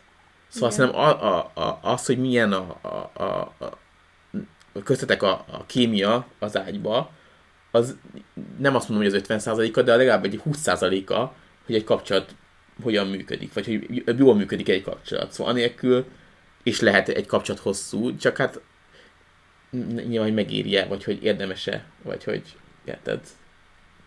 Igen. És akkor ő ennek a tudta nélkül, szóval a 20%-nak a tudta nélkül mond igent, az vajon ebből a szempontból helyes döntése igen mondani egy ilyen esetben. Hát ugye Ez olyan, hogyha Eleve- vennél egy kocsit, de a motortérben nem néznél be előtte, hogy a pulcsim, ne, ne! Te rohadék állat! Kihúzza a szálát a kedvenc polcsimnak. Ö, igen, de itt megint előjön az, hogy mivel nekünk más az értékrendünk, neki az számít a teljes megismerésnek, hogy szex nélkül feltérképezi a lelkét és az érdeklődési körét, és minden nekünk meg azt számít teljes érdeklődési vagy mi teljes megismerésnek, hogy az érdeklődési kör mellett az intimitásban is megismerjük hmm. egymást. Jó, de ez nem az emberi, emberi dolog, szóval, hogy... Szerintem is. Nem ja. azt mondom, hogy egyetértek hmm. vele, csak hogy az ő értékrendje szerint értem, hogy miért mondja. Hmm. Jó, már mehetünk tovább. 11. Iszonyatosan nagyon nagyon ritka ez manapság, hogy a fiatalok várnak a házasságig tisztán. És én mindig is nagyon szerettem az olyan dolgokat, amikor szembe lehet menni az árral, amikor nem kell tucat törpének lenni. És ez egy elég különleges dolog. És nekem az a tapasztalatom, hogy bárhol, ahol beszélgettem fiúkkal erről, mindenkinek abszolút pozitív volt erről a véleménye, hogy de jó, egy olyan lány, aki nem adja oda magát. Nem adja oda magát. Csak. Kapcsolódik a fogalmi szótárunkhoz. Házelben ilyen diákmunkásként, és ott az egyik ilyen főnökön vagy menedzser. Nagyon jól nézett ki Na mindegy, és vele is volt egy olyan beszélgetésünk, amikor ez, ez kiderült, hogy, hogy én nem fekszem le barátommal, se senkivel, csak a férjemmel is. És látszott a szemén, hogy mennyire meglepődött ezen is, hogy mennyire csodálkozik, de, de közben örült, hogy, hogy ilyen is van, mert ez annyira most valahogy így nem, nem, nem divat. Az ilyen keresztény körökben igen, ott viszont kicsit túl is tolják szerintem. Sokkal fontosabb annál, mint hogy ne hallj róla. Érted? Túl is tolják szerinte. Csak fenékbe enged. Jó, ez nagyon pajzán volt, de na, ez meg a másik, amit nem értek, vagy amivel kapcsolatban nem tudom pontosan, hogy kinek mi az álláspontja, hogy nagyon sok vallásosnál, és megint nem csak a keresztényekre gondolok, csak a behatolásos pénisz, vagina, szex számít szüzesség elvesztésnek. Hmm. Ami biológiailag valahol magyarázható, bár mint mondtam, a szűzhártya nem úgy működik, mint ahogy az emberek azt ahogy az emberek be, azt belenevelik, belém is egyébként, szóval én sem vagyok ez a kivétel. De hogy mi az, hogy túltolják? Mert lényegében Szerint... Hogyha bármit megengedsz magadnak, azon kívül, hogy egy pénisz egy vaginába kerül, akkor meg mi benne az önmegtartóztatás? Mm. Ugyanúgy kielégülsz, ugyanúgy közel kerültek egy, közel kerültök egymáshoz. Szerintem itt, itt, itt, igen, itt arra gondolod, hogy, hogy vannak olyan, akik várnak a szexel házasság előtt, de mondjuk pettingelni pettingelnek, vagy ilyesmi. Uh-huh. Szóval itt erre gondolt, Mondjuk hogy egy, egyébként, ami külföldi példa, ugye gondolom azt sem kell bemutatni a Girls Define csatornát, vagy Girl, Girl Define csatornát, amiről már korábban szintén így említés szinten beszéltünk itt a streamben, akik szintén nagyot mentek, akik egy test, testvérpár, azt hiszem, akik nagyon mélyen vallásosak, és ők is erről készítenek tartalmakat, és hát általában nekem az is nagyon-nagyon bigott, és nem hoz fel rendes érveket, és ott például az egyik lány nem is csókolózott soha. Igen, de nekem nagyon-nagyon jó radarom van ehhez, és biztos benne, hogy a csávója meleg. Ezer százalékig biztos vagyok benne. Mondom, kiszagolom. Biztos vagyok benne. Nem, nagyon rossz a radarod. A, a leszbikusoknál, de a, a, a meleg srácoknál nagyon-nagyon jó a radarom. Tényleg? Elhiszem. Tényleg jó. Ö, Na és emlékszem, amit mondtad azért. És miről beszélt? Mi is volt? Mindegy, menjünk tovább. Látszott a szemén, hogy... Ja, igen, hogy ez, hogy ez uh, divat, nem divat, ja, és ezért ja, jó. igen. Mert hogy tucat törpe leszel, hogyha nem igen. így csinálod. Szóval legyél hipster és ne szexelj házasság előtt. Ez megint olyan érv, hogy... Nem érv. Nem. Tehát, hogy I'm not like other girls, én nem fekszem le senkivel házasság előtt. Jó, és? Ez nekem miért jó? Én meg egy csomó mástól vagyok egyedi. Igen. Mert egy individuum vagyok én is. Na mindegy mint hogy ne hallj róla. Érted? 12. Ha! 12. ér pedig az, hogy sokkal nehezebb várni ezzel a házasságig, mint nem várni. Tehát lefeküdni azt bárki tud. Um, szerinted a kisegerek hogy készülnek? Az állatok is képesek erre, viszont várni, és nem lefeküdni azzal, akivel annyira nagyon szerelmes vagy, és akit annyira szeretsz, az, hogy nem fekszel le vele, ez ez egy akkora nagy kihívás és akkora nagy dolog, hogy akkor vagy a nagy Jani, hogyha nem a trófeákat gyűjtögeted, hanem kibírod. A 13. Ok, ez most kérdez, hogy ne, tény, nehéz válni, de ez miért érv? Vagy miért, miért jó, miért rossz, miért, Igen. miért fontos? Nehéz, hát nehéz. Tény. Tény, hogy nehéz. Igen. Egy biológiai folyamatnak ellenállni, ami Igen. beléd van kódolva, mint uh, ember. Hát, igen. Jó, menjünk tovább. Tényleg nehéz. Nem, én csak azon gondolkoztam, hogy majd a monogámiára is ki fogunk térni. Persze, persze. Még nagyon sok. az, hogy bűn. Ha keresgéled, akkor igenis le van írva a Bibliában, hogy ezt a Jóisten a házas pároknak teremtette, és nem pedig valami jött-ment kis randik számára. A tizen negyedik Ennyi bűn. Ez megint ugyanúgy elfogadható érv, mint a nem tudom melyik istenes volt. Igen, hogyha vallásos vagy, és az van írva a Bibliába, akkor jó. Most ezzel megint mit kezdjen az, aki mondjuk úgy nézi, hogy Igen, nem hívő. igen. ér pedig az. Ó, lemerül, lemerül, lemerül, lemerül. Ó, ó, ó, ó. Mind, mindkét nagyszüleim, minden négy nagyszülőm, a szüleim is úgy csinálták, hogy tisztán vártak, a, tisztán vártak egymásra a házasságig, és én olyan házasságot szeretnék, ami a nagyszüleim. Ha nekik bevált, akkor nekem is befog. És az utolsó érvem a Hát ez legalább egy saját tapasztalat, bár gondolom nem lát bele a nagyszüleinek a magánéletébe, de gondolom azért azzal tisztában van, hogy így boldogok-e vagy sem, vagy nem tudom, Ah. mennyire ezt kívülről láthatják, hogyha ő úgy érzi, hogy az alapján, amit családi minta alapján tapasztalt, ez a jó Inkább út, a, akkor az jó. a kérdésem, hogy úgy De érzi, hogyha nem vártak volna, akkor nem lennének boldogok? Szóval, hogy Na hát igen, ezt mondjuk, meg hogy ez megint rám, ho- miért, ezzel megint engem miért győzne meg? mm, igen. Tehát, hogy ha az én nagyszüleim, meg nem tudom, mi kim, kim nem így csinálták, vagy így csinálták, és nem boldogok, akkor most erre mit mondja? Mm. Jó neked? Örülök, hogy boldog családi közegben nősz fel. ötödik, egyben a legeslegutolsó, az az, hogy minél jobban várom, minél, nagyon szeretek várakozni, és a, a karácsonyban is az advent az egy nagyon izgalmas és gyönyörű időszak, és advent nélkül nincs karácsony, szóval minél jobban várom, annál jobb lesz a végén. Szóval ezek voltak az érveim. Ez már volt, nem? Nem tudom, de ebben biztos, hogy nem értek egyet. Szóval az első... Vagy hát... hogy- Nem. Egy bizonyos fokig egyet ért- értek. Várni kell addig, amíg nem találod meg a megfelelőt. Mhm. De, de... Várni kell addig, amíg nem érzed azt, hogy készen állsz. Igen. rá. Igen. Hogy ez feltétlenül a házasság jelenti-e mindenkinél, abban már Igen. Egyáltalán nem vagyok biztos. Sőt. Sőt, De a várakozás már volt, nem? igen, szerintem az az, az első, nem? Vagy most déjà vu van. De itt is miért érzem azt, hogy minden érv ugyanaz? Igen, kicsit... Szóval nem értem még egy 15 érvet. Ezt szerintem össze lehetett volna foglalni 10, év, 10 évbe is, de akár Vagy 5, háromba, vagy egybe. Vallásos vagyok. Igen. Ö, jó. Igazából csak azért akartam ezt, mert... És ezt nem pejoratív értelemben mondtam. Én elhiszem, hogy aki vallásos, az bizonyos szabályok szerint éli az életét, és úgy érzi jónak. Igen. De továbbra se értem, hogy, Tök jó. hogy, Csak engem nem fog meggyőzni ezzel a 15 érvel. hogy miért, hogy miért, mi alapján szelektálják a szabályokat. Ezt továbbra se értem. Igen. Visszaléphetünk a saját izénkre? Igen, persze. Yeah! Yeah! Újra látod. Jó. Na és akkor felrakhatom a kérdéseket, amiket kaptunk a szüzességgel kapcsolatban, mert Héri kirakott Instagramra újra egy Ú, kérdező izét, és akkor... Mennyire lehet magunkat felfedezni manapság szexuális téren? Micsoda? Mennyire lehet magunkat felfedezni manapság szexuális téren? Itt egy ilyen kérdés. Hát bármennyire. Igen, én is Amíg az nem ütközik törvénybe. hogy manapság hát igazán minden információ egy gombnyomásra van. Sőt- nagyon le tudod magadat teszel, hogy mi az, ami bejön neked, és mi az, ami nem. Hasonló érdeklődési körű embert is tudsz találni néhány gombnyomás alatt. Vagy által. Igen, igen, igen.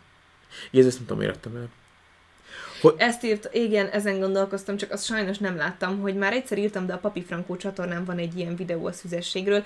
Ezt akarom megnézni, csak még nem jutottam el odáig, hogy megnézzem. Igen, Attól nagyon, tartok, Papi hogy nem Frank fogok engem nagyon taszít, nem akar, nagyon nem. Nem akarom. Akkor ne nézzük meg most ilyen izének, ilyen vak, vak teszt, vak... Hát az a baj, hogy még van egy csomó kérdés, még még a másik kettő témára még nem is tértünk át, és Jó, hát haladgatunk, aztán, hogyha érdekli az embereket, akkor én nagyon szívesen megnézem azt is. jó, jó, jó. Hogyan fogod kezelni a dolgot anyaként? Én, ú, a felvilágosítás. Hát az, hogy amikor, hogy a, hogy a, a gyerekednek a szüzességét. Vagy hogy az Én amúgy ő... szerintem minket tök jól neveltek ezzel kapcsolatban, bár én a szüleimmel nem annyira sokat beszélgettem erről, és nem voltak kérdéseim őszintén. Mhm. Én éreztem, hogy van, amit tényleg csak tapasztalás útján fogok megtanulni, vagy meg felismerni, vagy megismerni, de az például nagyon vicces, hogy téged neveltek, hogy volt, amikor csak te tudtál az osztályból ilyeneket, és elmentél egy oh, zsúrra, és mindenkit felvilágosítottál. De ez nem az, az volt az a helyzet, hogy én valami én alsós lehettem, és volt egy baráti ismerősünk, aki meg négy-öt éve volt nálam idősebb. És elmentem az ő ilyen szűnapjára, ahol ilyen, hát ilyen kiskamaszok voltak. És akkor valahogy szóba jött ez a dolog, és akkor én szépen ott elmondtam mindenkinek minden. De, de hogy mi van a pornóval, hogy milyen dolgok lehet, hogy hova lehet bedugni, meg hova nem lehet bedugni, szóval, hogy elmondtam nekik mindent. És akkor nem tudom, hogy tökre büszke voltam, mert nagyon szép lányok voltak ott. Szóval hogy büszke voltam arra, hogy én ott vagyok a középpontban, amúgy is á, imádtam a középpontban lenni, szerepelni. imádtam szerepelni, és nagyon jól éreztem magam. Hazamentem, és akkor másnap anyám teljesen kiakadva mondja, hogy te atya úristen, most hívta fel egy, egy csomó szülő, hogy, hogy én mi minden mondtam ott a gyerekeknek, és hogy beszéljenek velem, hogy én nem mondjak ilyet az ő gyerekeiknek. És akkor én nem értettem, mert hogy nem tudom, nem, ez, á, hogyha valamit kérdeztem, akkor elmondták. És, és akkor nekem úgy volt, hogy ez ilyen mindenki, hogy ez ilyen közkincs tudás, amit hogy megosztok, hogyha éppen kíváncsiak rá. És akkor rájöttem, hogy ez hogy ez, hogy ez egy, tabu. Igen, a társadalomban az egy tabu a szexualitás. Akkor, akkor szembesültem ebben először, hogy, hogy erről nem lehet bizonyos közegben beszélni. Uh-huh. Vagy bizonyos embereknek beszélni.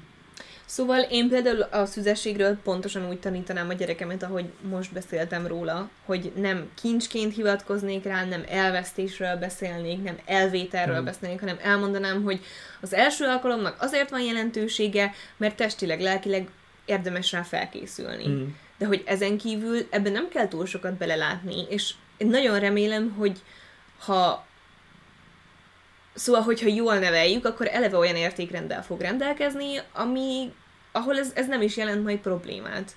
És egyébként itt kérdezi valaki pont, hogy mit gondolunk ennek a másik oldaláról, az egy éjszakás kalandokról, meg az érzelem nélküli, csak a kielégülésre vonatkozó szexről, és például szerintem ezzel kapcsolatban is, ez is tabusítva van, főleg a nőkre nézve. Van ez a mert az a zár, amit minden kulcs kinyit, az szar zár, de az a kulcs, ami minden zárat kinyit, az ha, nagyon ki király. Mond, tudod, ki mondta ezt?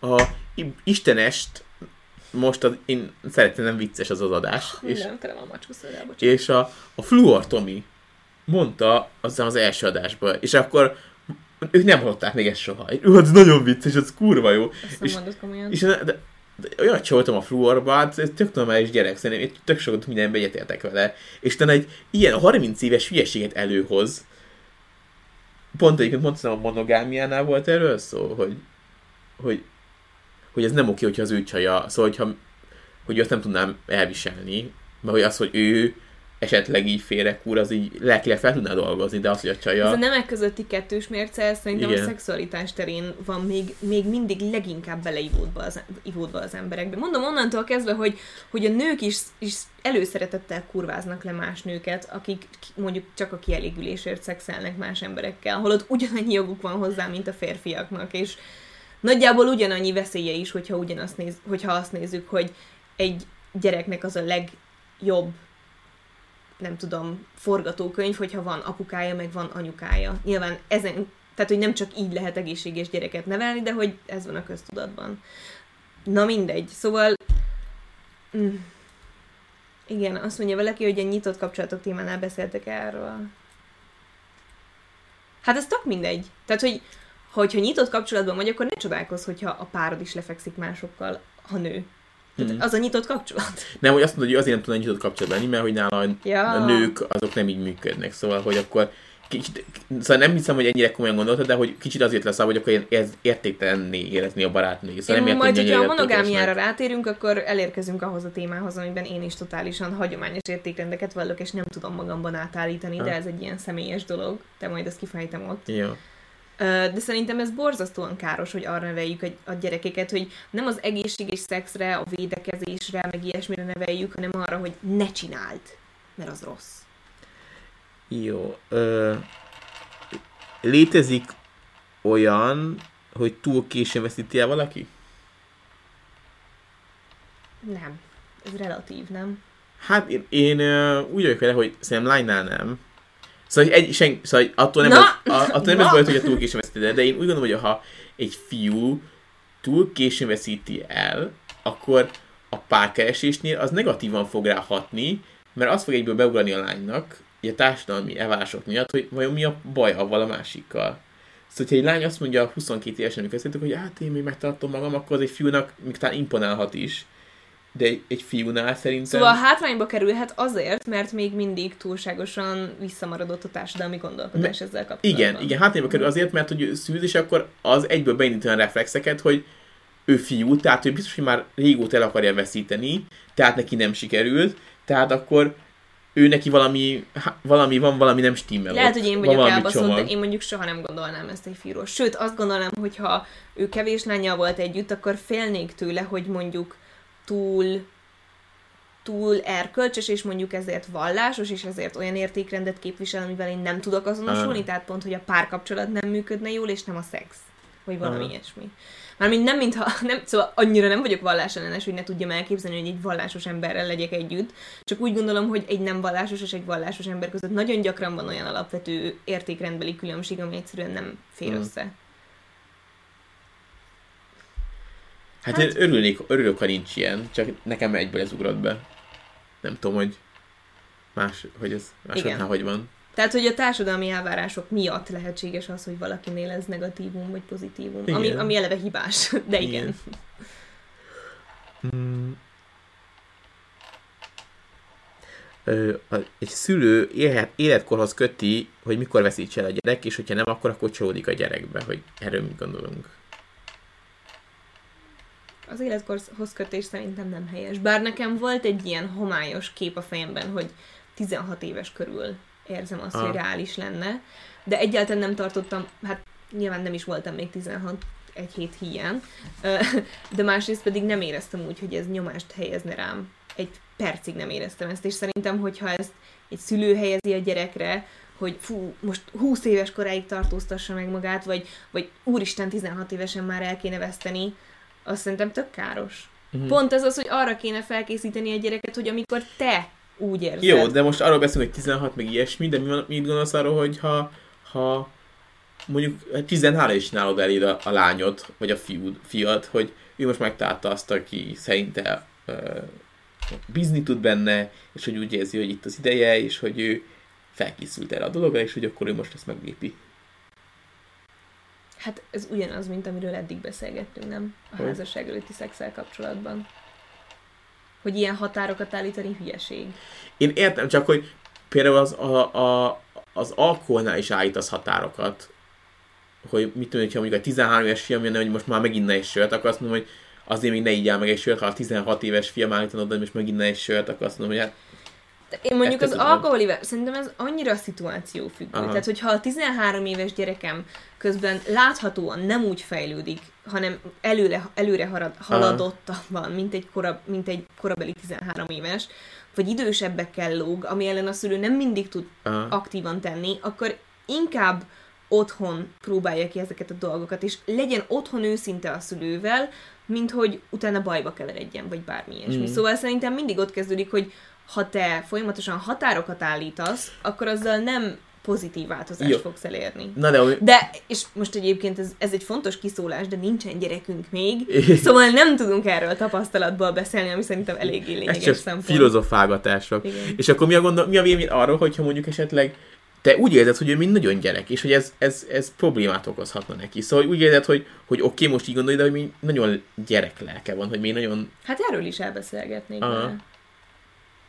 De a szülő szerintem gyakran elfogult a saját gyerekével kapcsolatban, és úgy érzi, fú, nagyon okos, de közben még annyira gyerek. Aha. Szóval egyszerre érzi iszonyatosan felnőtt gondolkodásúnak és egy pici gyereknek, és az nyilván úgy nehezebb objektíven hozzáállni a témához. Na ez meg a másik, amit itt ír valaki, hogy 12 évesen sokan még nem menstruálnak, ehhez szerinted kötni kell? Hogyha a biológiát nézzük, egy lány onnantól kezdve, hogy menstruál, simán szexelhetne. Gyakorlatilag nekem volt olyan osztálytársam, akinek 9 éves korában jött meg. Úgy nézett ki, mint egy, mint egy 9 10-11 maximum éves lány. Szerintetek az normális lenne, hogy akkor ő mostantól szexelget? Vagy hmm. nem, nyilván nem. Szóval, ja. Uh, jó, mit gondolunk arról, vagy van egy tanácsod, hogy mondjuk felnőtt fiatalok fiatal felnőttek, akik félnek belevágni, mert tapasztalatlanok, és hogy, és hogy már elkéstek. Tikkelni kezdett a szemem. Szerintem elkésni ezzel nem lehet, hogyha Ah. megbízol a partneredben, akkor lehet, hogy elsőre egy kicsit olyan kis izé lesz, olyan kis feszengős, aztán úgyis rájöttök. De egyébként szerintem itt például nem véletlenül súlykolják az emberbe, hogy először maszturbálj. Tehát, hogy értsd, hogy hogy működik oda lent a dolog, mi tetszik neked, mi nem tetszik neked. Ez tök fontos. Hm. És utána irányítgatod, irányítgathatod a partnered, akár szóban, akár utalással. Igen. Meg szerintem, hogyha fiatal felnőtt vagy, van egy kapcsolatod is feszengsz emiatt, és úgy érzed, hogy a, a, az a másik fél az nem megértően nyúl, megértően, Akkor ott akkor ott baj van. Igen. Szóval, hogy ak- akkor inkább ne. Szóval akkor inkább várjál még, hát most hova kapkodsz? Élsz úgyis 80 éves korodig, míg ráérsz. Szóval, hogy akkor inkább várj olyat, akivel biztos, hogy azt mondod, hogy aki az tök pozitívan áll ehhez, vagy hogy, vagy hogy tök normálisan áll hozzá, és tudod, hogy tök jó lesz, meg biztonságban fogod magad érezni mellette. És nem azt fogja mondani, hogy atya úristen, de gáz vagy. Igen. Azt kérdezik, hogy jó, de ha még nem jött meg a lányodnak, akkor mit mondanál neki? Én szóval, hogy alapvetően nem kötném a szexualitást a menstruációhoz. Ugyanúgy beszélnénk neki őszintén mindenről, a menstruáció pedig nem 12 évesen normális, csak hogy szerintem én 13 vagy 4 voltam, amúgy relatíve későn az osztályhoz képest. Késő. Ér, későn érő. Szerintetek a gyereknek szólni kellene a szüleinek az első alkalom előtt, hogy mire készül? Szerintem nem. Mert hogy én biztos, hogy nagyon kínesen éreztem volna. Én, én örülnék a legjobban, ha gyerekemmel olyan kapcsolatom lenne, hogy, Igen. hogy szóval... Nem kell, de szerintem az tök jó, hogyha úgy, úgy kommunikál a- gyerek meg Igen. a felnőtt, hogy Igen. Nem is az, hogy szól, de hogy érezteti mondjuk azt, hogy neki már olyan komoly kapcsolata van, ahol akár ez is igen, játszik. igen.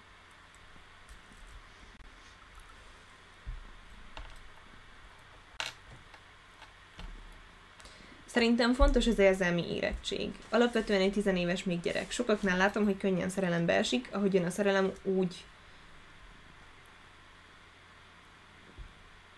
a rózsaszín köt pedig elhamarkodott. Nem, nem értem azt. Most hülye vagyok? Mindegy. A rózsaszín köd pedig elhamarkodott döntésre invitál, szerintem. Ha önöm magam 16 éves korára gondolok, olyan szerelmes tudtam lenni, hogy oda és vissza, de attól még örülök, hogy akkor még nem feküdtem le senkivel. Én, én nyilván mindig magamból indulok ki, de én úgy érzem, hogy amikor valaki nagyon bejött, vagy úgy éreztem, hogy szerelmes voltam belé, akkor is volt valami, ami megakadályozta, hogy lefeküdjek vele. Hogy te nem jöttél be a másiknak. Nem, amikor párkapcsolatom Igen. volt. Persze. Hát de meg ez is a szülő felelősség amúgy, hogy Szerintem, hogyha, hogyha egy tizenéves gyerek azt érzi, hogy szerelmes, attól még lehet benne egy olyan gát, ami egyszerűen megakadályozza, hogy fizikai kapcsolat jöjjön létre mondjuk egy csók vagy egy pettingen túl. De én például a pettinget ugyanolyan kínosnak éltem meg, mint, mint a behatolásos szexet. Szóval én nem... Én, én így a csókig, meg így a sim, simogatásolésig jutottam úgy, ami, ami nekem úgy normális volt, és azon túl mindent úgy éreztem, hogy az olyasfajta intimitás, amit majd eldöntöm, hogy kivel akarok megosztani, és, és majd, úgy, majd úgy jön magától, és jött is. De ez nem feltétlenül egészséges hozzáállás. hm. Szerintem az lenne az egészséges hozzáállás, hogyha ezt a szüzesség témát ezt nem tennénk ilyen nagy témává, szóval, Mhm. hogy az csak az első alkalom, és az tök mindegy. Mhm. És hogy, mert hogy egyébként első alkalom, akkor sokkal könnyebb örömet okozni mindkét félnek pettinggel. Mhm. És hogyha arra inkább arra helyeznék hangsúlyt, hogy felezzétek fel egymás testét, és akkor aztán, amikor már úgy értek, hogy ez tök természetes, egymásért beszélni, vagy ilyesmi, akkor meg lesz az is. Mhm. És akkor sokkal kevésebb ilyen szar élmény lenne szerintem. Ja.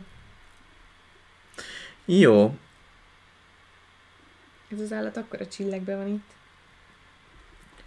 Ö, na és akkor jön a következő intimitás, így vettem külön a dolgokat, ez volt a szüzességek. Szerintem már eléggé amúgy az intimitás témában Persze, persze, persze, nehéz is külön választani ezeket. Igen. Na, itt írja, hogy a, a közben olvasd a kommenteket, hogyha... Nem tudom, én 25 leszek, hamar szerelembe esek, szeretem érezni a rózsaszín ködöt, de szerintem ez sem korfüggő. Persze. Mm, arra, hogy a szülőkkel beszélni kell erről, nekem személy szerint mázlim volt, mert bocsánat, anyukám szinte a legjobb barátnőm, mindent elmondok neki, de a srác nincs jó annyira a szüleivel, meg ugye 17 évesen elég makacs még, így nem beszélne róla senkinek, így ő teljes egészében magát világosította fel. De amúgy az is érdekes, hogy mi számít szexnek. Csak a behatolás, vagy már a petting is az. Na, hát igen, ezt, ezt mondtam én is pont. Ö, hogy hogy ez, ez másképp él szerintem az embereknek a fejében.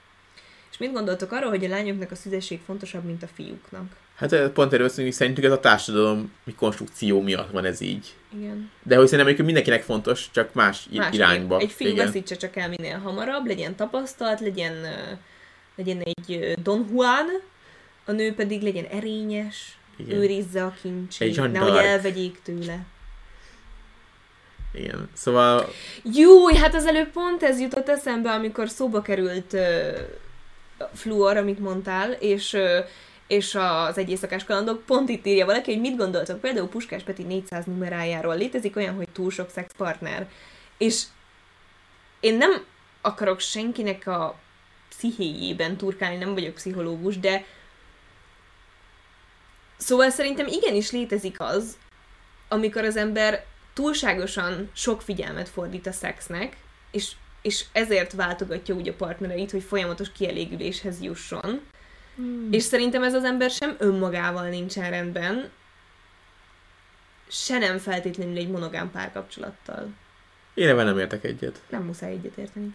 Szerintem, hogyha valaki egy kibaszott rockstar, akkor neki az, hogy és, fi, és, és ilyen olyan lelkállapot van, és, és megy neki a szekér, akkor neki az, hogy még konzistán lefekszik egy csaj, az olyan, hogy a este kiverni a pornhábra, hogy, hogy, hogy van egy ilyen kielégítési vágya, és akkor az ott megtörténik.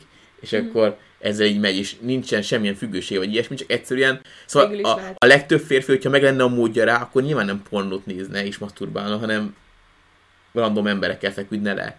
Szóval, hogy ez a férfi evolúció is benne van, hogy, hogy a test jutalmazza azt, hogyha minél több lányjal lefekszel, mert hát az a fennmaradás, faj fennmaradás szempontjából pozitív. És nyilván, hogyha valaki ezt megteheti, mert egy rockstar, akkor és, és, nincs, és mondjuk nincsen kapcsolatba, vagy, vagy nincsen ilyen elkölcsi gátja ennek, akkor meg is teszi. Mm. Nem miért ne tenné meg? Nem hiszem azt, hogy mindenki abnormális, aki így csinálja, de szerintem nagyon gyakran van mögötte, itt írja valaki, hogy szerintem is egy kielégítetlen érzelmi igényt próbálnak betölteni a sok szexel. Szerintem ez gyakori lehet. De megint lehet, hogy csak magamból indulok ki, szóval lehet, hogy így a legtöbb embernél ez teljesen normális. Pont mondjuk, mit tudom én, biológiai dolgokra Mm. mm. visszavezetve. Um, a barátság extrákarról mit gondolsz? Na, az nekem egy nagyon furcsa koncepció. Tehát, hogy barátok vagytok, ami azt jelenti, hogy érzelmileg el Ah. tudtok köteleződni a- egymás mellett, mert egy hullám hosszon vagytok, egymás életében rész, egymás életének részesei vagytok.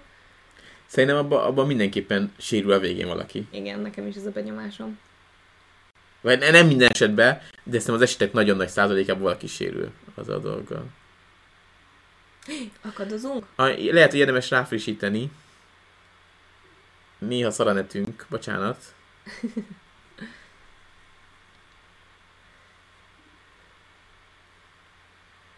Pornó is azt jelzi az agyunknak, mintha rendes szexuális aktus történne. Ez, ezzel kapcsolatban nem tudom, hogy ez hogy működik. Nem, soha nem néztem utána, soha nem tanultam róla, úgyhogy azt nem tudom. A szexfüggőség egy alattomos dolog, és elég beteg dolgokra tudja rávinni az embert, szóval szerintem tényleg kell az a limit, ami az egyénnek még egészséges. Kérdés az, hogy, hogy kinél mekkora ez a limit. Igen, igen, igen, Ja. igen. De az tény, hogy egyébként az egy veszélyes dolog. Én- Szóval amúgy Mi pont láttuk függőség. azt a részt, amikor ezt mondta a Peti. Lehet, hogy te pont lemaradtál róla, és, Nem, a, és a Bogit láttam. nagyon rosszul érintette. Igen. És szerintem a Boginak emiatt egyáltalán nem kellett volna zavarban lennie. Tudom, hogy nem akarta, hogy a szülei ezt hallják, Igen. ilyesmi, de főleg akkor, hogyha egy embernek egy darabig nagyon magas igényei voltak, szexuális igényei, de utána mégis érzelmileg el tudod köteleződni melletted. Az kivételem pozitív Az, az egy pozitív dolog, szóval ezt nem kellene szégyelni. És tényleg a rockstar életmódhoz is, mint társadalmi konstrukció hozzátartozik ez. Szóval én megértem, hogy kellemetlenül érintette, hogy ezt most országvilág hallja, de, de azért szerintem az nem volt annyira rossz, mint ahogy ő azt Mm. belül érezte, vagy mint ahogy ő átélte. Hát igen, az biztos, hogy te- az az, az adás után volt egy hosszabb beszélgetésük, abban biztos vagyok. Igen. Jó. Ö, Hát de az a jó, hogy meg tudták beszélni, tehát azóta is együtt igen, vannak persze, minden, szóval persze.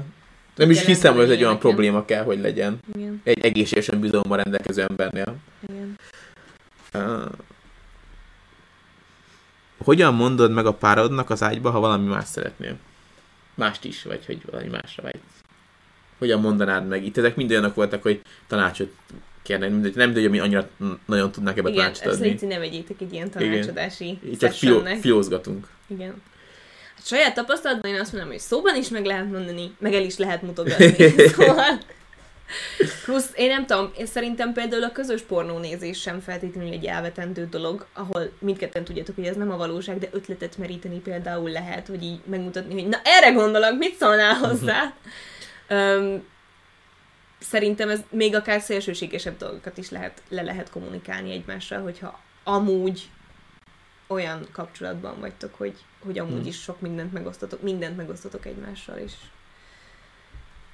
ja, ennyi, azt hiszem. Mit gondolsz a nagykor különbségről? Fú, na ebbe nem menjünk bele. Ez egy iszonyatosan bonyolult és hosszú téma, akár hogyha erre a Woody ellenes botrányra gondolunk, akár ami mostanában az interneten történik minden. Én nagyon sokáig úgy gondoltam, hogy a, hogy a nagy korkülönbséggel alapvetően nincs baj, és utána sokat formálódott a fejemben ez a gondolat. Például szerintem akkor nincs baj vele, hogyha egy bizonyos kort azért már mind a két ember elért. Uh-huh. Szóval szerintem az nem fura, hogyha egy ö, 30 éves ember összejön egy 60 éves emberrel, mert már mind a kettő bőven felnőtt, egyiket sem lehet uh, groomingolni, magyarul ezt hogy mondják, uh, belenevelni abba Hmm. a párkapcsolatba, vagy hogy mondjam. De ez szerintem egy nagyon bonyolult dolog, és sokkal bonyolultabb, mint ahogy azt a cancel culture mostanában így előadja. Hmm. A nagy ő csak akkor lehet nagy ő, ha tízből százas a szex vele? Hát ez... Nem, gondolom. De mindig lehet arra törekedni, hogy 10-ből százas legyen. Ah. Szóval szerintem furcsa lenne, hogyha az esetek többségében úgy működne, hogy van a nagy ő, lefekszetek, és az uti tűzi játék izé. Nyilván van ilyen is, de úgy szerintem az tök normális, hogyha egymáshoz csiszolódtok, akár hány évesen is jöttök össze, szóval... Mondjuk én nagy ő intézményívás vagyok bizt, benne biztos, Ja, hogy, igen, működ, hogy ez egy létező dolog, de... Igen. Ö, sokat kritizálnak az ismerőseim, hogy nem maradjak bent az első kapcsolatban, de nem, szóval azon kívül semmi bajuk nincs a pasival, csak annyi, hogy az az első kapcsolat, és hogy Ez a kedvencem. Ez, ez annyira illik ránk. ezt mi nagyon sokszor hallottuk.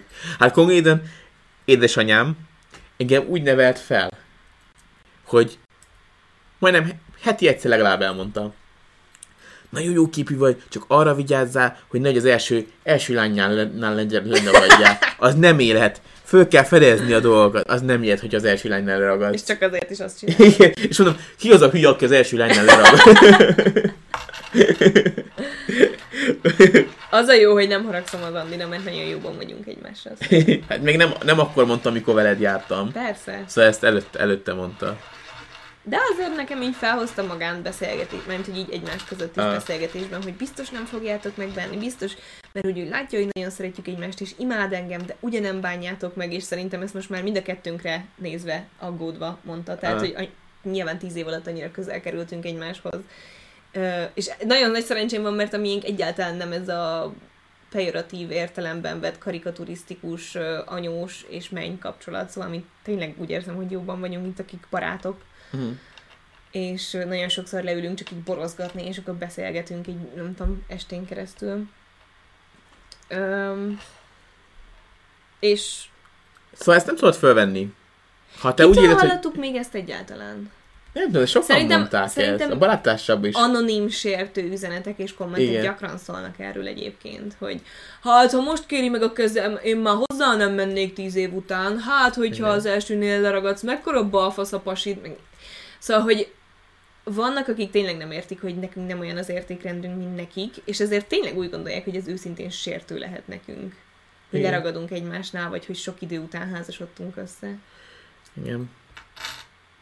De hogyha csak, tényleg csak ennyi a baj a másikkal, akkor ezen ne, ne, ne Én szerintem ez is egy nagyon káros társadalmi beidegződés, hogy, hogy az embernek fel kell fedeznie, és ki kell élnie magát, meg De nem, én ebben egyetértek, de azt simán meg tudod csinálni egy emberrel is. Egy ember is fel tudod magad fedezni szexuálisan, és egy emberrel is ki tudod magad élni. Szóval fedez fel magad, nem mindig ugyanazt csináljátok, legyetek nyitottak, de ezt egy ember is megtek, szóval nem kell ahhoz több ember, hogy ezt megcsináld. Mm. És egyébként kapcsolódik egy másik kérdés, hogy ő meg azt írta, hogy ő hosszú távra tervez, és hogy első kapcsolatuk, és együtt vannak három éve, és tökre szeretik egymást, de hogy gyakran elgondolkodnak mind a ketten azon, hogy milyen lehet mással. És neked volt ilyen? Te tapasztaltál ilyet bármi? Én nem emlékszem. Nem, konkrétan nem. De én legutóbb például elmondtam neked, amikor rákérdeztem, hogy van olyan ember, akivel el tudod képzelni, hogy annyira egy hullám hosszan lennél, hogyha mondjuk én meghalnék, akkor összejönnétek, és te azt mondtad, hogy nem. Én meg elmondtam neked, hogy van. Uh-huh. És ott nem arra gondoltam, hogy most szerelmes vagyok valakiben, nem. Találkoztam valakivel, aki szimpatikus volt, és úgy éreztem, hogy olyan, mint te, mondjuk, hogy nem tudom. És hogy ezen túl nekem nem jutott se szexuális gondolat, se érzelmi gondolat az eszembe. Aha. Szóval, hogy nem tudom, soha nem volt ilyen erős csábítás, hogy na az az ember, na ő vele milyen lehet, na fú, meg akarom tudni. De hogyha mind a kettőtökben ez megvan, akkor akkor egy nyitott párkapcsolat erre megoldás lehet, nem? Vagy... Hát szerintem, nem szóval mi nagyon fiatalok, mert hogy azt hiszem 20 évesek, szóval, hogy, Ja. hogy azért nem tudom, szóval egy nyitott kapcsolat azért az, so, az egy komoly dolog, és az sokan lehet sérülni, Hát és ahhoz kell egy kéne- érettség. Igen, De mindjárt beszélünk hogy, izé. hogy miért van ez a fejedben. Azért, mert az az elvárás általában az emberekkel szemben, hogy hogy kalandozzon, amíg fiatal, vagy azért, mert őszintén úgy érzed, hogy valami, valami hiányzik. Uh-huh. És azt vajon be lehet-e pótolni azzal, akivel most Igen. vagy? Lehet inkább azon érdemes elgondolni, hogy mi az, ami hiányzik, és Igen. akkor... Igen. Jó, pornóiparról beszéltünk. Szerinted működhet úgy egy kapcsolat, hogyha eltérő fétisek vonzák az Ú, na embereket? ez nehéz. Nem vagyok benne biztos.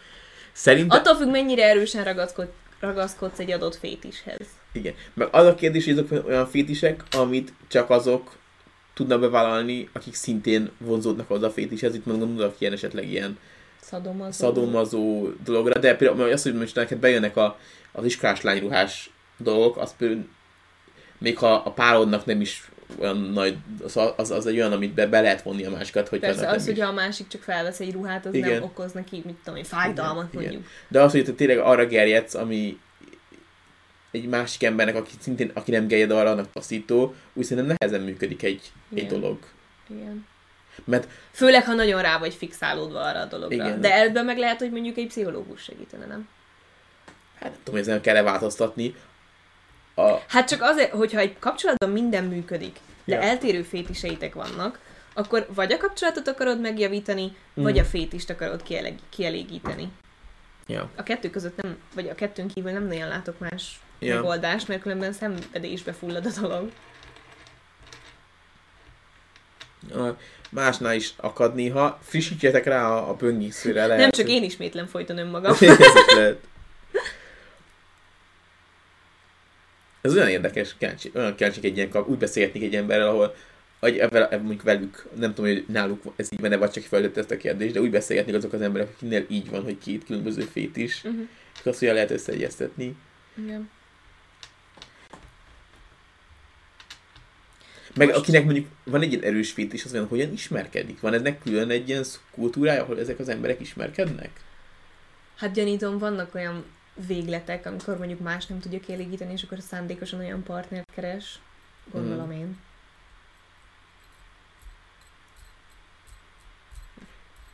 Na jó van, mindegy, ez nem toxikus téma, az csak érdekes. Uh, Én csak arra vártam, hogy szóljon valaki, hogyha nagyon akad, mert akkor annyira nem sürgetjük itt a beszélgetés folytatását. Ó, oh. és rögtön jelezte is valaki, hogy igen. ja. Hát, hogyha nagyon élvezhetetlen, akkor szóljatok, és akkor le- lekapcsoljuk. Uh, És akkor csá, jó éjszakát. mi a véleményünk az étes hármasról? Nekem soha nem jött be a gondolat, pornóban talán, A... saját tapasztalattal kapcsolatban, mármint, hogy nincsen vele tapasztalatom, de hogy a, nem is érdekelt soha. Mm.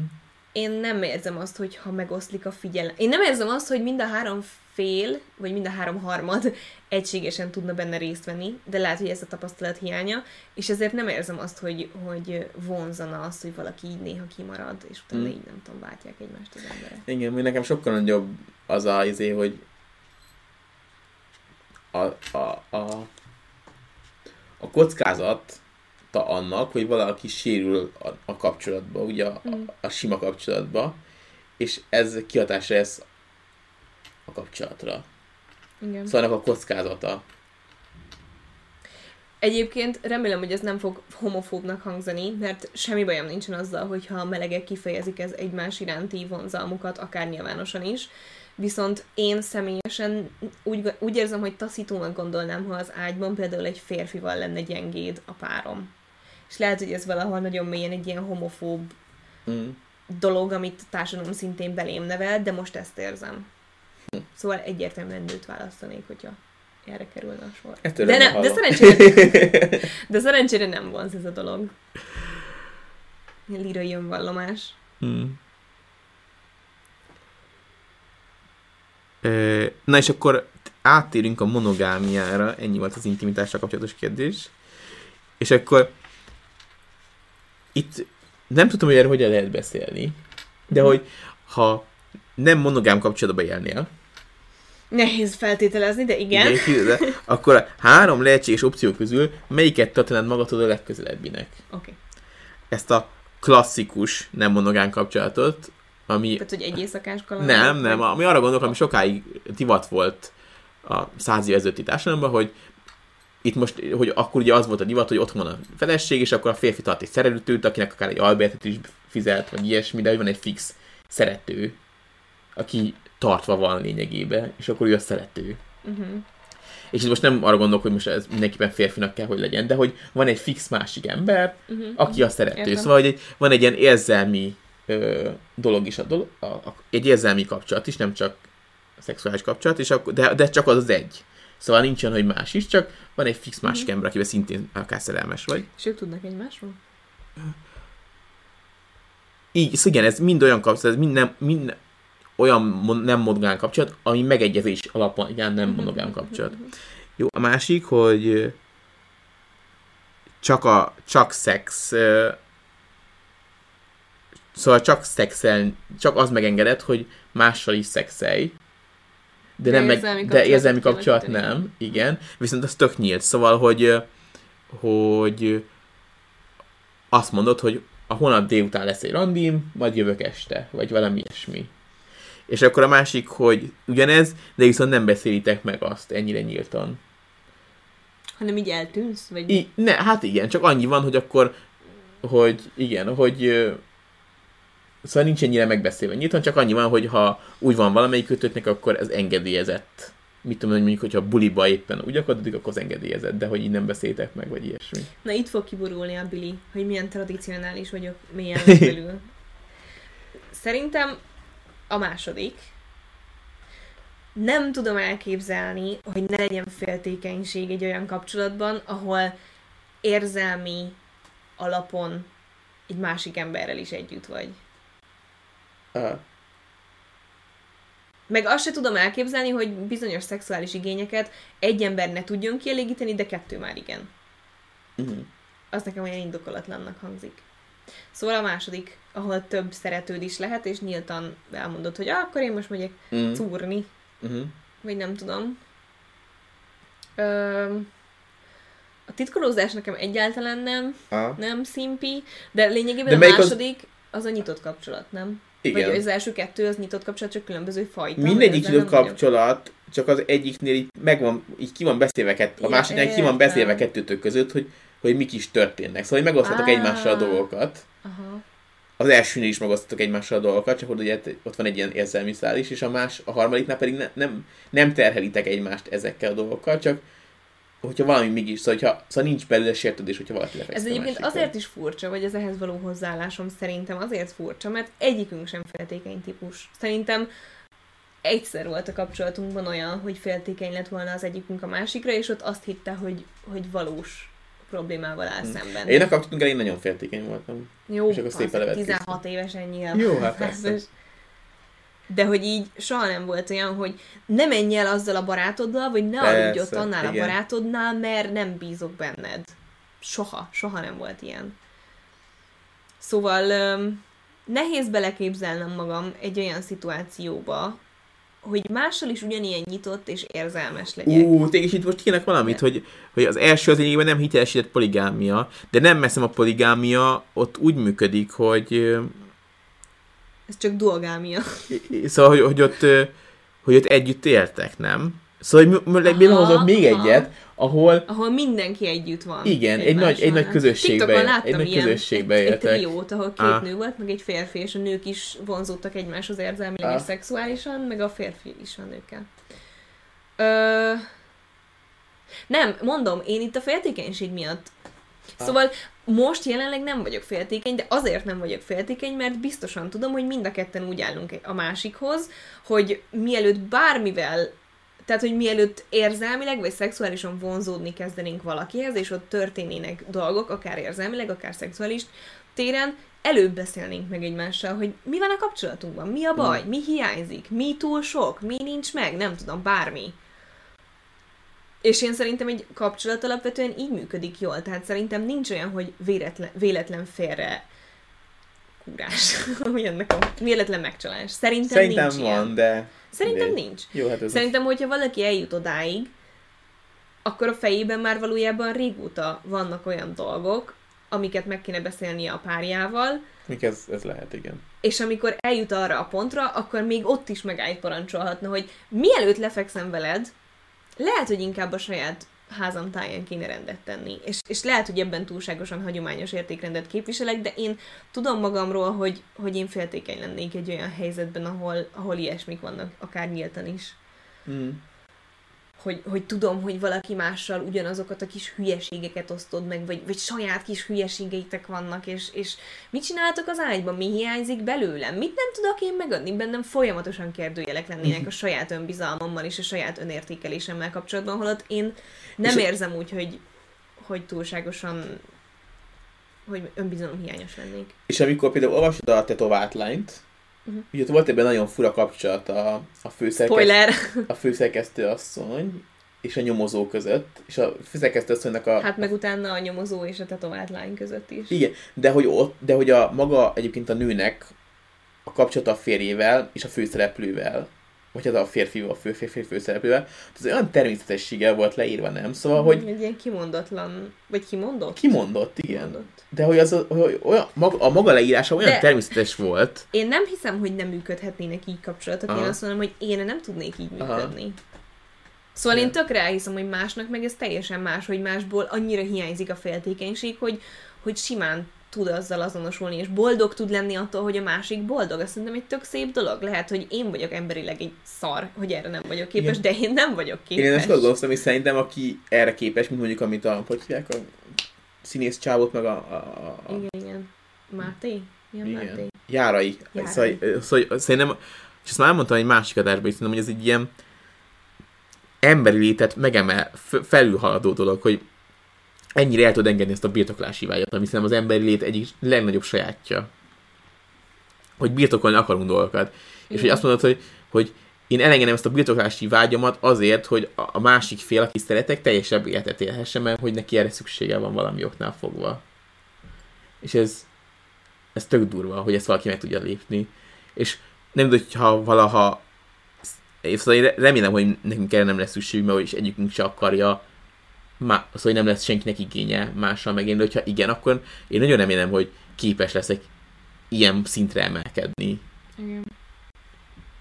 Mert szerintem ez, ez egy tök nagy nagyság egyébként. Igen. És, e- és ezért idegesített föl rohadt, ami, amit a komment szekcióba kaptak a sok proli, prolitól a műsor alatt. Ah.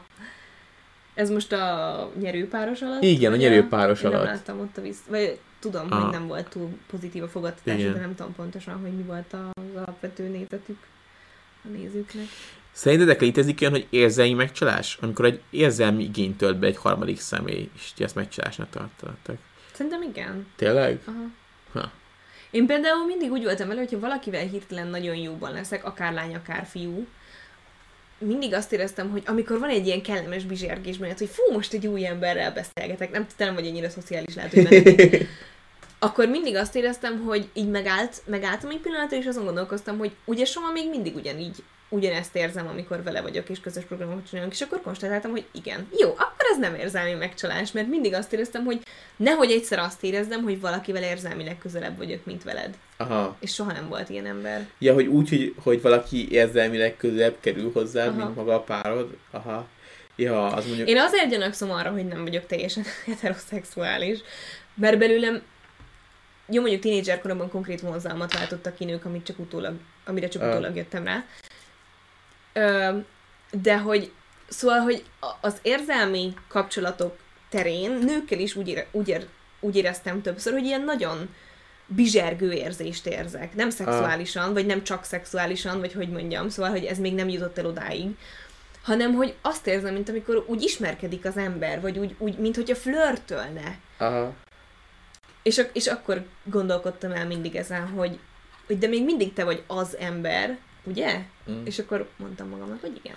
Jó, szóval ez, hogyha közel kerül azon a síkon, ahol az embereket osztályozott, hogy ki mennyire van közel hozzád, és közel kerül, a- szóval azt megértem, hogy az, az lehet érzelmi csalás, de hogy ha csak egy bizonyos érzelmet, mi hogy azt mondja, hogy egy érzelmi igényt, hogy mondjuk van egy olyan érzelmi igényed, hogy, hogy mondjuk egy ilyen intellektuális igényed, és azt a párod nem tudja megadni, és a másik emberrel osztod Hát az meg. intellektuális, meg az érzelmi, az nagyon nem ugyanaz Ah. szerintem. Vagy az én szememben. Aha. Nem t- ez, ez megint olyan szerintem, hogy az emberek különbözőek, különböző dolgokhoz vonzódnak, különböző igényeik vannak, és önmagadban kell szerintem ezt Jó, mérlegelni. na de mondjuk, te, Vagy a pároddal őszintén megbeszélni. Az egy érzelem, amikor ilyen adrenalin sokkot kapsz? Hogy mondjuk ilyen extrém sportokban ilyen érz... szóval az egy érzelem? Az érzelmek számít? Hogy mondjuk mi kiugrasz egy repülőből, akkor érzelmeket kapsz. És mondjuk Hát gondolom, a, igen. azt nem tudod megélni a pároddal, mert ugye nem ilyen ember, de találsz egy másik embert, akivel viszont ezt meg tudod élni. Hogy repülőből ugorgassák ki, meg ilyesmi. Szerintem ez az adott embereken múlik. Aha. De nem, ez nyilvánvalóan szerintem alapvetően nem megcsalás, és a legtöbb ember szemében nem megcsalás. A kérdés az, hogy az adott kapcsolatban lévő emberek erről hogy gondolkodnak. Mm. Jó, mindegy, ez egy érdekes kérdés volt, sose gondolkodtam még ezen. Na, és akkor még itt azt hiszem három kérdést írtam össze, ami így Közben valaki azt mondja, hogy leginkább azért, mert a Máté és a Kira is úgy lett beállítva abban a műsorban, valahogy úgy lett összevágva, vagy tényleg úgy is viselkedtek, és ez nagyon unszimpatikus volt. Mármint, hogy érdekes. hogy? Mert én, mert én Nekünk, szerint ők voltak a mi- szimpatikusak. Nekünk, mi nem ezt éreztük, és ne, én, nekem egy kicsit ilyen, nem, nem csalódás, de furcsa volt, hogy mások teljesen másképp um, Aha. dolgozzák fel ezt a szituációt, mint mi. És nekünk ők voltak a szimpatikusak. Igen, és a délheniék voltak a nem szimpatikusak. Nagyon-nagyon antipatikusak voltak, Igen. jó. De ez tök érdekes, hogy Mondjuk... Melyik embernek mi a szimpatikus. Szóval, Alapvetően azért, mert végig azt éreztem, hogy a délhelyiek játszanak. hogy... A Igen. többiek vannak, meg így élvezik a helyzetet, és a dérheniék taktikázására adott válaszul kezdtek el taktikázni szerintem ők, úgy Igen. emlékszem. Igen. És nekem alapból annyira furcsa, amikor bemész egy vetélkedő műsorba, és, és nyilván azt kell a műsorkészítőknek, meg a nézőknek is, hogy az emberek Igen. akarjanak Az egyébként az de- egyik legjobb évad volt, szerintem. Igen, de hogy én így nem tudom elképzelni, hogy bemenjek egy ilyen műsorba, és komolyan vegyem. Ö, Tehát nekem a legtöbbször az volt a bajom az emberekkel, hogy komolyan veszik, hogy, hogy őszintén tudnak sírni, bár nyilván ott fel van spanolva az ember, fizikailag is megterhelő, érzelmileg is valakinek ez még megterhelő, mert mondjuk friss a kapcsolat, vagy nem tudom, de nekem nagyon furcsa volt, hogy sokan úgy állnak ehhez, mint hogyha valóban egy megmérettetés lenne a párkapcsolatukban, és Igen. ez szerintem nagyon egészségtelen. Igen, de nekünk a Máték azért voltak szimpatikusak, mert beleálltak, amikor az ő igazságérzetüket valami bántott, akkor ők abba beleálltak. És, hogy beszélt az XY a Igen. párjával. és, és ő, nekem imponált, mert ugye nem lennék erre képes. Hédi azt, azt egy az egybe ilyen, ő mindenbe beleáll, a, a, hogyha valami igazságtalanság történik körülötte. És hogy, Dolgokat találok a kajámban, az étteremben. hát, vagy egy taxis visszasor a külföldi utasnak, és akkor utána rohan a taxisnak, Ezt szóval meséltük már valahol? nem tudom. Az ott azt hittem, hogy megvernek minket. Kétszer. Ne, egyszer egy buszsofőrrel, egyszer egy taxissal vesztem össze. Igen. Na mindegy, és, ak- és ö, Nekem mindkét párunk szimpatikus volt. Na igen. És akkor ne- nekem, nekem ez volt a szimpatikus, hogy ők így így be- beleálltak ezekbe. Még az is, hogyha tudták, hogy össze vannak zárva ezek az emberekkel, és akkor ez konfliktus helyzetet fog szülni velük a Mm. tévében. És szerintem sok ember meg nem szereti egyébként az ilyen Konfrontálódás. konfrontálódás, és ezért nem Igen. volt szimpatikus neki. De most nagyon eltértünk a témától. Szóval. Már elkezdtünk kibeszélni egy olyan műsort, amit lehet, hogy a fele társaság nem is látott, aki most itt van. Szerinted van olyan, hogy szerelmes vagy valakibe, de más van szexuálisan? Szerintem igen.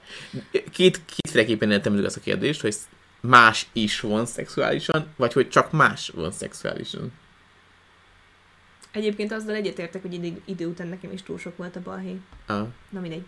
Mert ott ők is elkezdtek taktikázni, és ez már nekem sem Hm. volt szimpi. Szóval, öm, hát én amúgy így szexuális téren nyilván a saját tapasztalataimra kevésbé tudok hagy- hagyatkozni, vagy így a felfedezés terén, ezért egy Hm. csomószor ilyen amerikai videókból, mármint nem, nem, inf, nem, hogy mondják, ez nem edukációs videókból, hanem ilyen tapasztalati videókból próbálok el ehhez hozzáállni, mint például a Katnak a különböző Mm. műsorai, ahol nem tudom, meghívnak mindenféle szexuális orientációjú embert, és akkor Mm. ők mesélnek a saját tapasztalataikról. Szóval én, én amik ebben a beszélgetésben most elhangzottak, azok kizárólag a saját elég szűk tapasztalataink, szóval úgy kezeljétek őket, és pontosan ezért úgy gondolom, hogy szerintem lehet ilyen.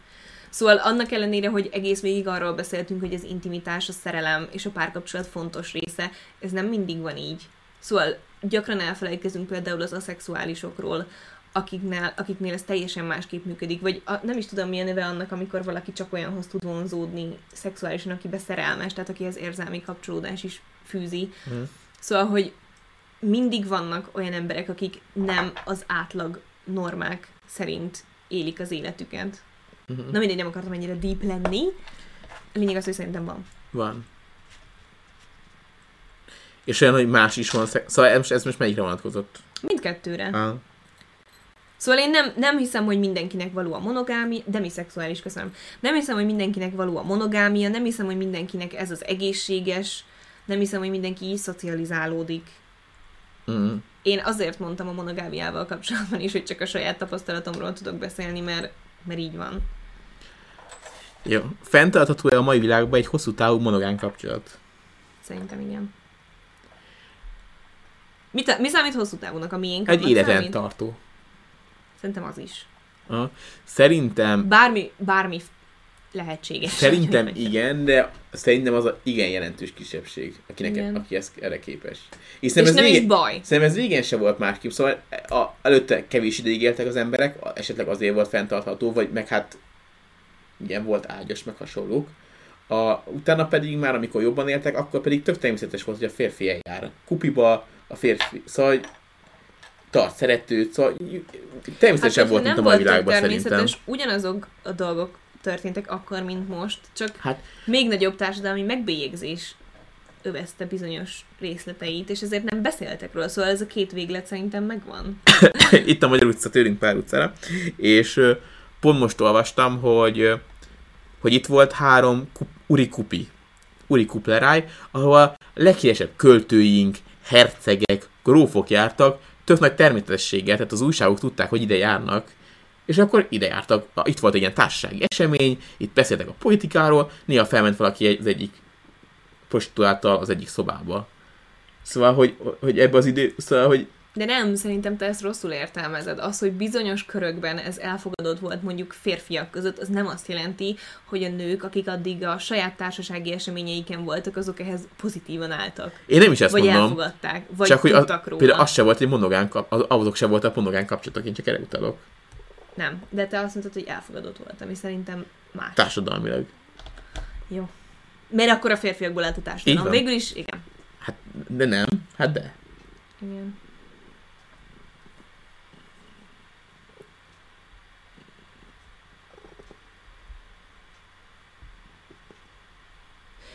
Szerintetek lehet két embert egyszerre szeretni, az egyiket X okokért, a másikat Y okokért, szexuálisan mind, mind a kettőhöz vonzódsz. Erről mi a véleményetek? Szerintem lehet. Nagyjából ugyanaz, mint az előzőkről, hogy én a saját tapasztalatomból kiindulva ezt nem tudom elképzelni, ugyanakkor tudom, hogy nem minden ember ugyanúgy működik. Hát én csak abban indulok ki, hogy most is több embert szeretek, más milyen szeretettel, de, de többfajta ember szeretek. Mint amik a családom vagy hasonlók. Szóval az is egyfajta, ott nincs meg a szexuális mozódás nyilván, de hogy az is egyfajta szeretet, vagy az ember képes több ember felé szeretet érezni. Szóval nem azt mondom, hogy lehet, hogy valamelyik szeret, valaki jobban fog szeretni, mint a másikat, de azt is szeretni fogja, és szexuálisan mozódik hozzá, szóval, hogy Miért csillagoz ki a Twitch random szavakat? Fogalmam sincs, ne, nekünk egyet se. az nem csak az ember ö, csillagozza ki önként. Nem Nálunk tudom. nincsen semmi kicenzurázva, és ö, szerintem nem is állítottam be semmit, azt hiszem. Igen, és a- vagy biztos nem tudjuk beállítani. Valaki azt írja, hogy azt nem csodálkoznék. Most olvasom Harari Sapiens című könyvét, amiben hosszan írt róla, hogy az emberek alapjában véve nem monogámiára van kód, vannak kódolva. Talán ezért érezhetik sokan, hogy túl kevés volt ennyi partner, és kalandozni indulnak, és ez rámegy például a házasságra. Igen, uh, még nem olvastam a könyvet, amúgy, de már rajta van a listámon. Viszont ezt szerintem erről nagyjából beszéltünk is, hogy ez így biológiailag bennünk van, de szerintem ebből a szempontból én azért vallom magam tradicionálisnak, mert szerintem pont az emeli az embert úgymond más fajok fölé, mert képes gondolkodni, és, és képes mondjuk önmegtartóztatásra, meg hasonlókra. És tudom, hogy a szüzességgel kapcsolatban nagyon progresszív dolgokat mondtam, de a saját tapasztalatomból kiindulva én például nem lennék képes nem monogám kapcsolatban élni egyelőre. Ezért ezzel kapcsolatban az az érvem, hogy az ember azért azért más, mint mások, mert mert annak ellenére, hogy van benne egy biológiai kód, ez felül tudja írni a gondolkodással. Igen. A kérdés az, hogy fel, ke, felül, fel kell írni, felül kell leírni ezt Hát a igen, kódot. azért mondom, hogy másképp, Igen. mások másképp élnek és gondolkodnak, nem biztos, hogy kell. Én nem Igen. tudnék másképp élni, most, jelenleg. Lehet, hogy ez változni fog, majd beszámolunk róla. Szerintem a, akkor, akkor, akkor mondja azt az ember, hogy á, nem fogok ezzel küzdeni, hogyha már nem számít annyira más, az, hogy a másiknak fájdalmat okoz, nem? Például, igen. Közös megegyezés alapján semmi probléma nincs ezekkel a dolgokkal. Ja. Na és itt egy, egy utolsó kérdés, ami kicsit hasonlít az előzőkre, de hogy, hogy tökre szeretik egymásnak kérdező, de a másik fél érdeklődik ö, másokkal is a szexelemet, hogy n- neki ő, ő az első. Tehát neki ez az első kapcsolat, aki a másik ilyent is való szexel, izé, de hogy szeretne a kapcsolatban maradni, ilyesmi is, hogy te mit csinál egy ilyen helyzetben? Hát szerintem ezt alapvetően eléggé körbejártuk, hogy sok mindent kipróbálhatsz egy emberrel is. Nem feltétlenül lesz. Ne, megint nem tapasztalatból beszélünk természetesen. De hogy ezt a gondolkodásmódot szerintem át lehet állítani magadban. Igen, igen, csak ugye Kérdés az, hogy itt az annyival különbözik az előző kérésétől, hogy még az előző kérésére mind, mindegyik félnek ez volt az első, mind nálunk is. igen, én értem a különbséget. Igen, csak hogy itt ugye az emberben mindig van egy ilyen érzés szerintem. FOMO. Igen, igen, hogy a másiknak az megvolt, de nekem nem. Fear of missing out. Igen, igen, Kimaradsz valamiből. Igen. Ezt magaddal kell lerendelni Persze, szerintem. persze. Hogy, hogy mitől félek, miből maradhatnék ki? Ha most így racionálisan belegondolsz, mégis mi az, amit nem tudsz a másikkal kipróbálni, aki a párod, és kimaradhatsz belőle. Hát pont, ez, még pont ezért nem tudod. De hát másokkal beszélgethetsz arról. Ez igaz. Nem velünk. Ö, jó. Ennyi kérdés volt Instagramon. Vagy hát volt több is, de azok már irdispitlőek voltak, meg hasonlók. Úgyhogy ö, végeztünk, Hédi. Ügyes voltál, nagyon ügyesen válaszolgattál. Köszönöm szépen. No. Ne üsd magad, miért ütöd magad? Oh. Fú, Ö, Szóval... mm, Megtepsőlök. én is téged. Nagyon jól összeraktad a műsort. Látszik, hogy nem én voltam. Na ja, például a másik nemmel való szexuális kapcsolat, az egy érdekes kérdés. Igen, igen. Hát ha, ha attól tartasz, hogy valójában nem ahhoz a nemhez vonzódsz, akivel Hát, vagy jelenleg nem együtt csak. vagy, de a nem csak az tök mindegy. Hát jó, Nem. de mondjuk, hogy benned ez a leszbikusság, ez kicsit jobban feléred, és akkor azt mondod, hogy az, az már lehet egy olyan feeling, lehet egy olyan félelem, hogy, hogy ez egy tök másfajta érzés, ami, amiről örökre lemondok, és hogy ezt, nem, ak- és ezt ki akarod próbálni, vagy ilyesmi, nem? Nem, nem tudom. Kicsit túl van misztifikálva ez a dolog szerintem. Hát lehet. Igen. Megnézzük-e a papi frankót? Most, Hosszú? Nézzük meg még hány perc. Nem tudom, hogy ö, miről van szó, ugye? Úristen, a Mafinak nagyon nagyon ö, mocorog a gyomra, vagy a belei.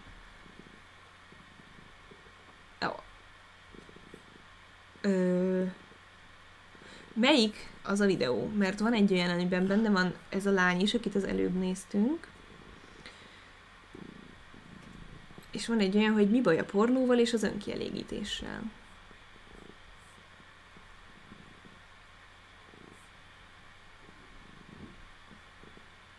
Nem tudom, melyikre gondolnak. Hát akkor nézzük meg ezt, nem? Ez 15 perc. Sziasztok! Jó, Bulova. akkor nézzük meg, és utána, utána, utána a vége, mert utána eszek. Kus legyen. Nagyon kell pisilnem. A böngészre ragd át. Tudom. Köszönöm. Ja, bocsánat. Ez az? Aki Várj, tudja. ennek a szűzlánynak van egy folytatása. Igen, tudjuk, de az olyan érdekes. A második, egyre a második. abban sem, sajnos abban sem hangzanak el ö, észérvek. Mármint, hogy ez degradálóan hangzott, nem így akartam mondani. Szóval e- elvileg ez a pokol meditáció lesz az. Az jó, csak 6 perc. De hát, a, de hát ez nem szüzes, vagy ez de. Lehet, hogy arról szól. Hát nézzük meg. Valaki mondja, valaki mondja, hogy melyik, please. Nem, mert én az előbb hangosan ezt olvastam fel, és ők nem látták, hogy mi van a képen. Ja. Szóval valószínűleg erre gondoltak második képként szerintem. Mindegy. Most akkor nézzük meg ezt. Jó, így is van. Bocsánat. Szervusztok, sziasztok! Vadász András vagyok, ő Firer Balázs, és ez a Papi Franco YouTube csatorna. Ebben a videóban egy nagyon izgalmas témát szeretnénk előhozni, aminek az izgalmasságát már mutatja az is, hogy egy kommentelő kérdezett rá, aki aztán később törölte a kommentjét. Természetesen nem fogjuk most elárulni a nevét, eh, nem is annyira lényeges, hogy kicsoda ő, hanem sokkal inkább a téma, amit felvetett, és itt átadom a szót Balázsnak, mert ő maga kérte, hogy ebben a témában hadd szólalhasson meg, mert a te történeted Sziasztok, én Führer Balázs vagyok, jelenleg ex-pornó és önkielégítés függő. Egy valóban Azért nagyon jó érdekes- címke, ezt így- ezt így- ezt így ki- kérjük így alulra. Egy valóban nagyon érdekes kérdés érkezett András atyához, ami egy igen érzékeny témát érint, eléggé, eléggé tabu, és a keleténél sokkal kevesebbet beszélünk róla. Konkrétan a Ez nem egy valós dolog. Szóval... Nyilván, pont ezt akartam mondani. Nem tudom, hogy ez a srác alapból vallásos volt, de pont ezt kérdezték az előző streamben, hogy mit csinálnánk, hogyha a gyerekünk vallásos lenne, és én azt mondtam rá, és itt szintén nem akarok sértő lenni, csak furcsa lenne nekem, hogyha a gyerekünk vallásos lenne, miután mi nem vagyunk azok, de hogy én azt mondtam rá, hogy azt remélném, hogy egy gyerekünk előfordulna hozzánk, majd egy pszichológushoz, vagy pszichiáterhez, vagy, vagy hasonló segítséghez, mint a valláshoz, hogyha bármiben Mm. problémája lenne. És itt Nagyon most nekem van. például, és itt nekem most például nagyon furcsa, hogy, hogy rögtön egy ilyen embert hoznak, és kíváncsi lennék rá, hogy neki amúgy milyen a valláshoz való Hmm. viszonyulása. a kérdés, nem fogjuk most szó szerint idézni, hogy valaki írta, hogy leszokott az utóbbi időben az önkielégítésről, és azt tapasztalja, hogy viszont éjszakánként magomlése van. És hogy mi a teendő ezzel, egyáltalán hogyan álljon ehhez, illetve jó-e az, vagy bűnnek számít-e az, hogyha önkielégít csak azért, hogy elkerülje az éjszakai magömlést. Szerintem mielőtt erre rátérnénk, azért én megint átadom a szót, és egy kicsit beszélj arról, hogy miért rossz ez az egész dolog, és te miért döntöttél úgy, hogy ki akarsz jönni belőle, és legfőképpen, hogy hogy sikerült. Másfél percet van. Köszi. Ez bőven elég, végül is csak évekig voltam függő, tök jó. Szóval, azt nagyon fontos tudni, hogy a magömlés az egy teljesen normális dolog. Éppen ezért nem elfogadható magyarázat az, hogy csak azért végezzen valaki önkielégítést, hogy ezt a természetes folyamatot elkerülje. Az se igaz, hogy ha nem végzel önkielégítést, akkor lent össze fog gyűlni és fáj, fájdalmat fog okozni. Ez, ilyen nincs. Ezért van az éjszakai magömlés. Ez a, Igen. ez a szervezetnek a Ennyi. megoldása erre. a Bízd rá a természetre magad, nem kell félni. Amikor én is abba hagytam a rendszeres önkielégítést, akkor meglepődve tapasztaltam azt, hogy, hogy magömlésem van éjszakánként. Eleinte furcsáltam, de nincs ezzel semmi probléma. Ilyenkor egyébként adj hálát, ha, ha keresztény vagy, mert tulajdonképpen ez annak a jele, hogy győzedelmeskedtél egy bűn fölött. Miért is bűn az önkielégítés? Tehát az önkielégítéssel a legnagyobb baj az, hogy nagyon gyakran társul a pornó is hozzá. Az önkielégítés, ahogy a nevében is benne van, önzővé tesz, hiszen nem másról szól, nem egy másik szeméről szól, hanem csak és kizárólag ró- rólad.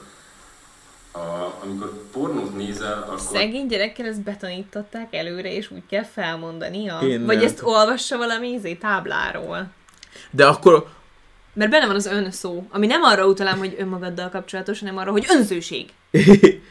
Én azt nem értem, hogy, hogy miért bűn önkielégítés. Mert gyakran összekapcsolódik a pornóval. Igen. Akkor nem az, hogy az önkielégítés alapból nem bűn, kivéve, hogyha összekapcsolódik a pornóval. Szóval, hogy De és a pornó miért bűn?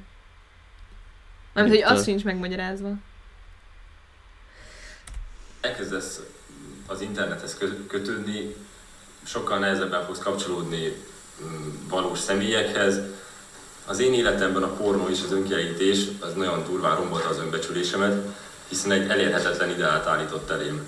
Ezekben a videókban tökéletes testű férfiak és nők szerepelnek, olyanok, amiket átlagember soha nem fog elérni. Emellett nagyon Ne, erősen egy kis jól nézek ki. Nagyon súlyos függőség tud kialakulni, kifejezett fizikális, biológiai függőség, amiből nagyon nehéz szabadulni, és nagyon könnyen tönkreteszi a párkapcsolatodat, illetve később majd a házasságodat. A múltkor néztél valami statisztikát, hogy a, a házasságok, a tönkrement házasságok 56%-ában a vállás indokai között ott volt a pornográfia fogyasztása is. Azt se felejtsük el itt a nagy PC világban, meg a női jogok és a női egyenjogúságért való küzdelmünkben, hogy ezek Hála az égnek, hogy ez is feljött. Mondja, filmekben Franco. nagyon nagy százalékban, 80-90 százalékban tulajdonképpen bántalmazó kapcsolatot látunk megjelenítve, Ez mondjuk ahogy jogos. eh, teljesen kihasználják. Ezt még kellett volna így felvezetni, hogy a Tulajdonképpen PC pornográfia egy eh, modernkori rabszolgasság, amit te támogatsz akkor, hogyha ezt Ebben nem nézed. értek egyet. Irdatlan mennyiségű pénz megy el erre az interneten. Ez egy nagyon virális ipar sajnos, miközben a nők megalázása és a szexualitás teljes kiforgatása. Amit ott látsz, annak semmi köze nincs ahhoz, amire egyrészt a szex rendelve van, másrészt ami a házasságodban történni fog. Az intimitáshoz, a bensőségességhez, ahhoz, hogy, hogy te egy személyes kapcsolatban éld meg a kapcsolat csúcspontjaként ezt a helyzetet. Így igaz, a pornónak valóban semmi köze a szexhez.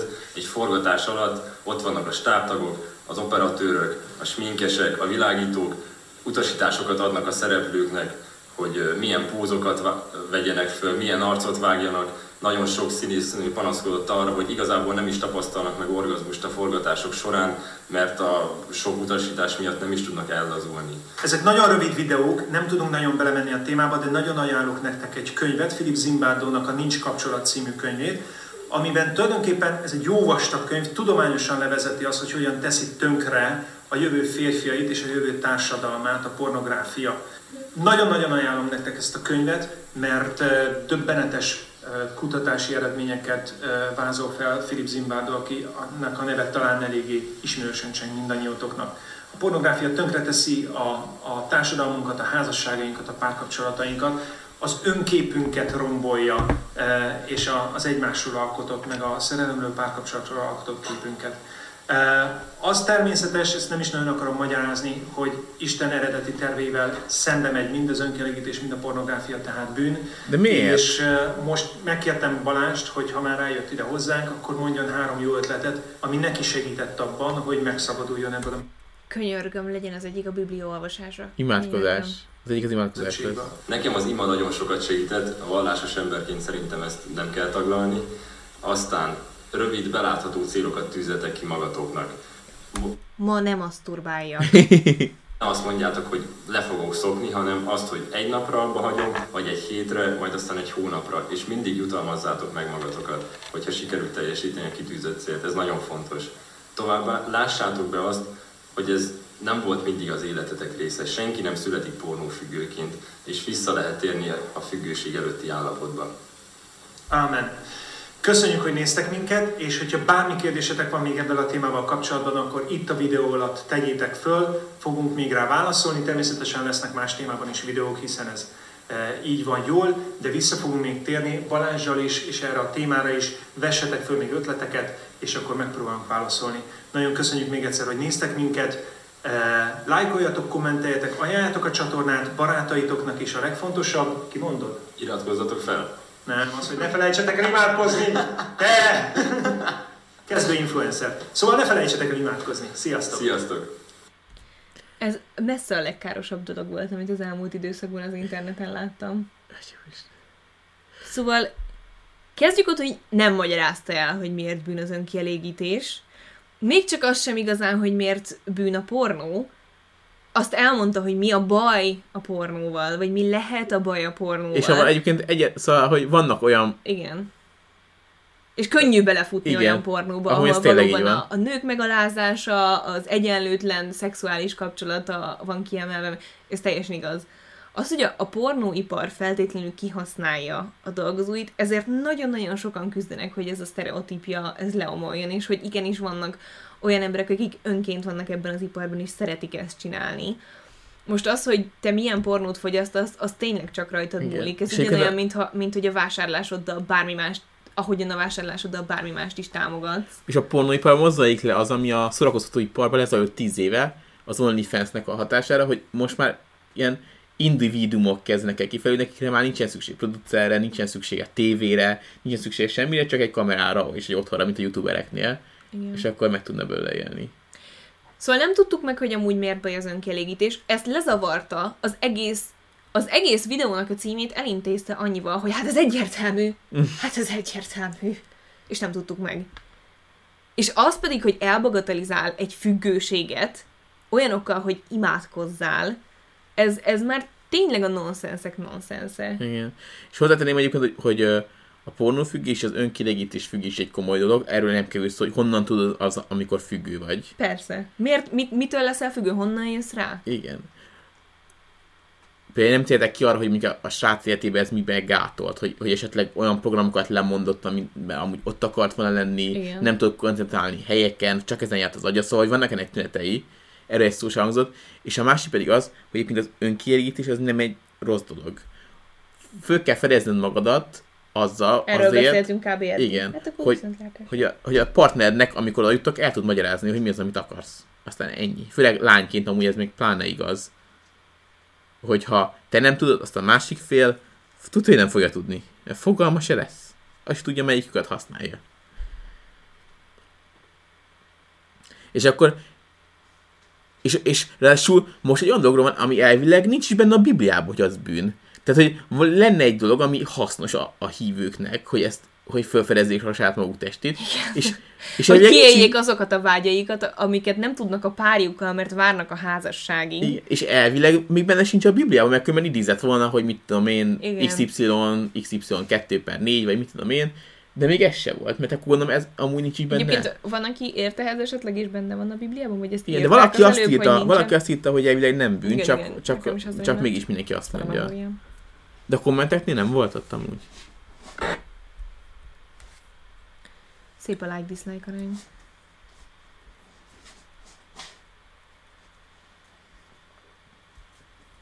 Pff, Na jó. Lehet, hogy ezt most nem fogom elolvasni. Na is.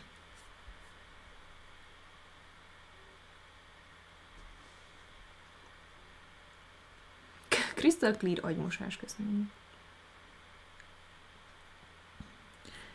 De az alapálláspont az, hogy minden házasságon kívül szex paráznaság. Tehát ez nem szex. Nem. Igen.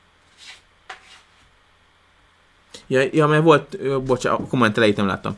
Szóval nekem volt, hogy egy lelkész azt mondta, hogy az önkielégítés nem bűn, ha azt egy feszültség levezetésre használja, az amúgy fiúkra gondolt az ember, szóval onnantól bűn, hogyha közben gondolunk valamire. Mert onnantól megszegjük, ha ne paráznák, hogy parancsolatot. Hm. Hát ez is olyan, hogy annyi ember ahány fej értéképpen értelmezni.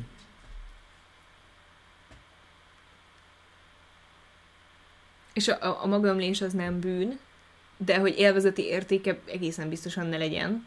Vagy ilyen tudatos élvezeti értéke, vagy hogy mondjam. Hát van, amúgy. Jó, Csak nem, össz- nem... de nem annyira tudatos, vagy Igen, hogy mondjam, szóval, tudatos, hogy Ja. mondjuk érzésen nyilván nem tudom. Na jó van, majd lesz egy kereszténység kapcsolatos adás, ahol majd erről Egyszer, beszélünk. talán. Valószínűleg soha. De hogyha egyszer lesz, akkor majd úgyis beszélünk. Úgyhogy köszönjük, hogy itt voltatok. Jó késő van már. Éhes vagy mi? Igen. Ez volt a másik lenézettebb adásunk, ahogy néztem a számokat, csak a eljegyzésünk volt ennél népszerűbb. Házasságunk, Házasságunk. Házasságunk volt népszerűbb, úgyhogy Nem Nagyon sok- számolod, hogy mióta feketünk le nagyon-nagyon egymással? sok embert érdekel a szex. És meglepő. Meg, meglepő. Én teológus vagyok, de engem is felhúzott ez a videó. De egyszer azt kéne, hogy meghívunk ki egy ilyen, egy ilyen Teológus? hozzáértő embert, igen, és akkor egy ilyen, egy ilyen progresszív hozzáértő embert, és akkor vele megmutatjuk ezt a dolgot. Én, a, én annak is örülnék, ha nem lenne progresszív. Mert én szeretnék érveket hallani valakitől, aki nem progresszív. Aha. Jó, de szerintem sokkal jobb lenne, hogyha egy olyan ember neki progresszív, és ezt tudja egyeztetni, az, és akkor inkább egy ilyen beszélgetés lenne, mint vitatkozás. Mert, mert mindig az van, hogyha egy vallásos ember vitatkozik, akkor ő mindig a Bibliára hivatkozik, és akkor attól meghalt a, a dolog. Igen, igen, igen. Ja, úgyhogy a vitatkozni nem szeretek ilyen emberekkel. De inkább a Bibliára, mint a vasárnap.hu-ra. Igen, ez is igaz. Csak viccelem.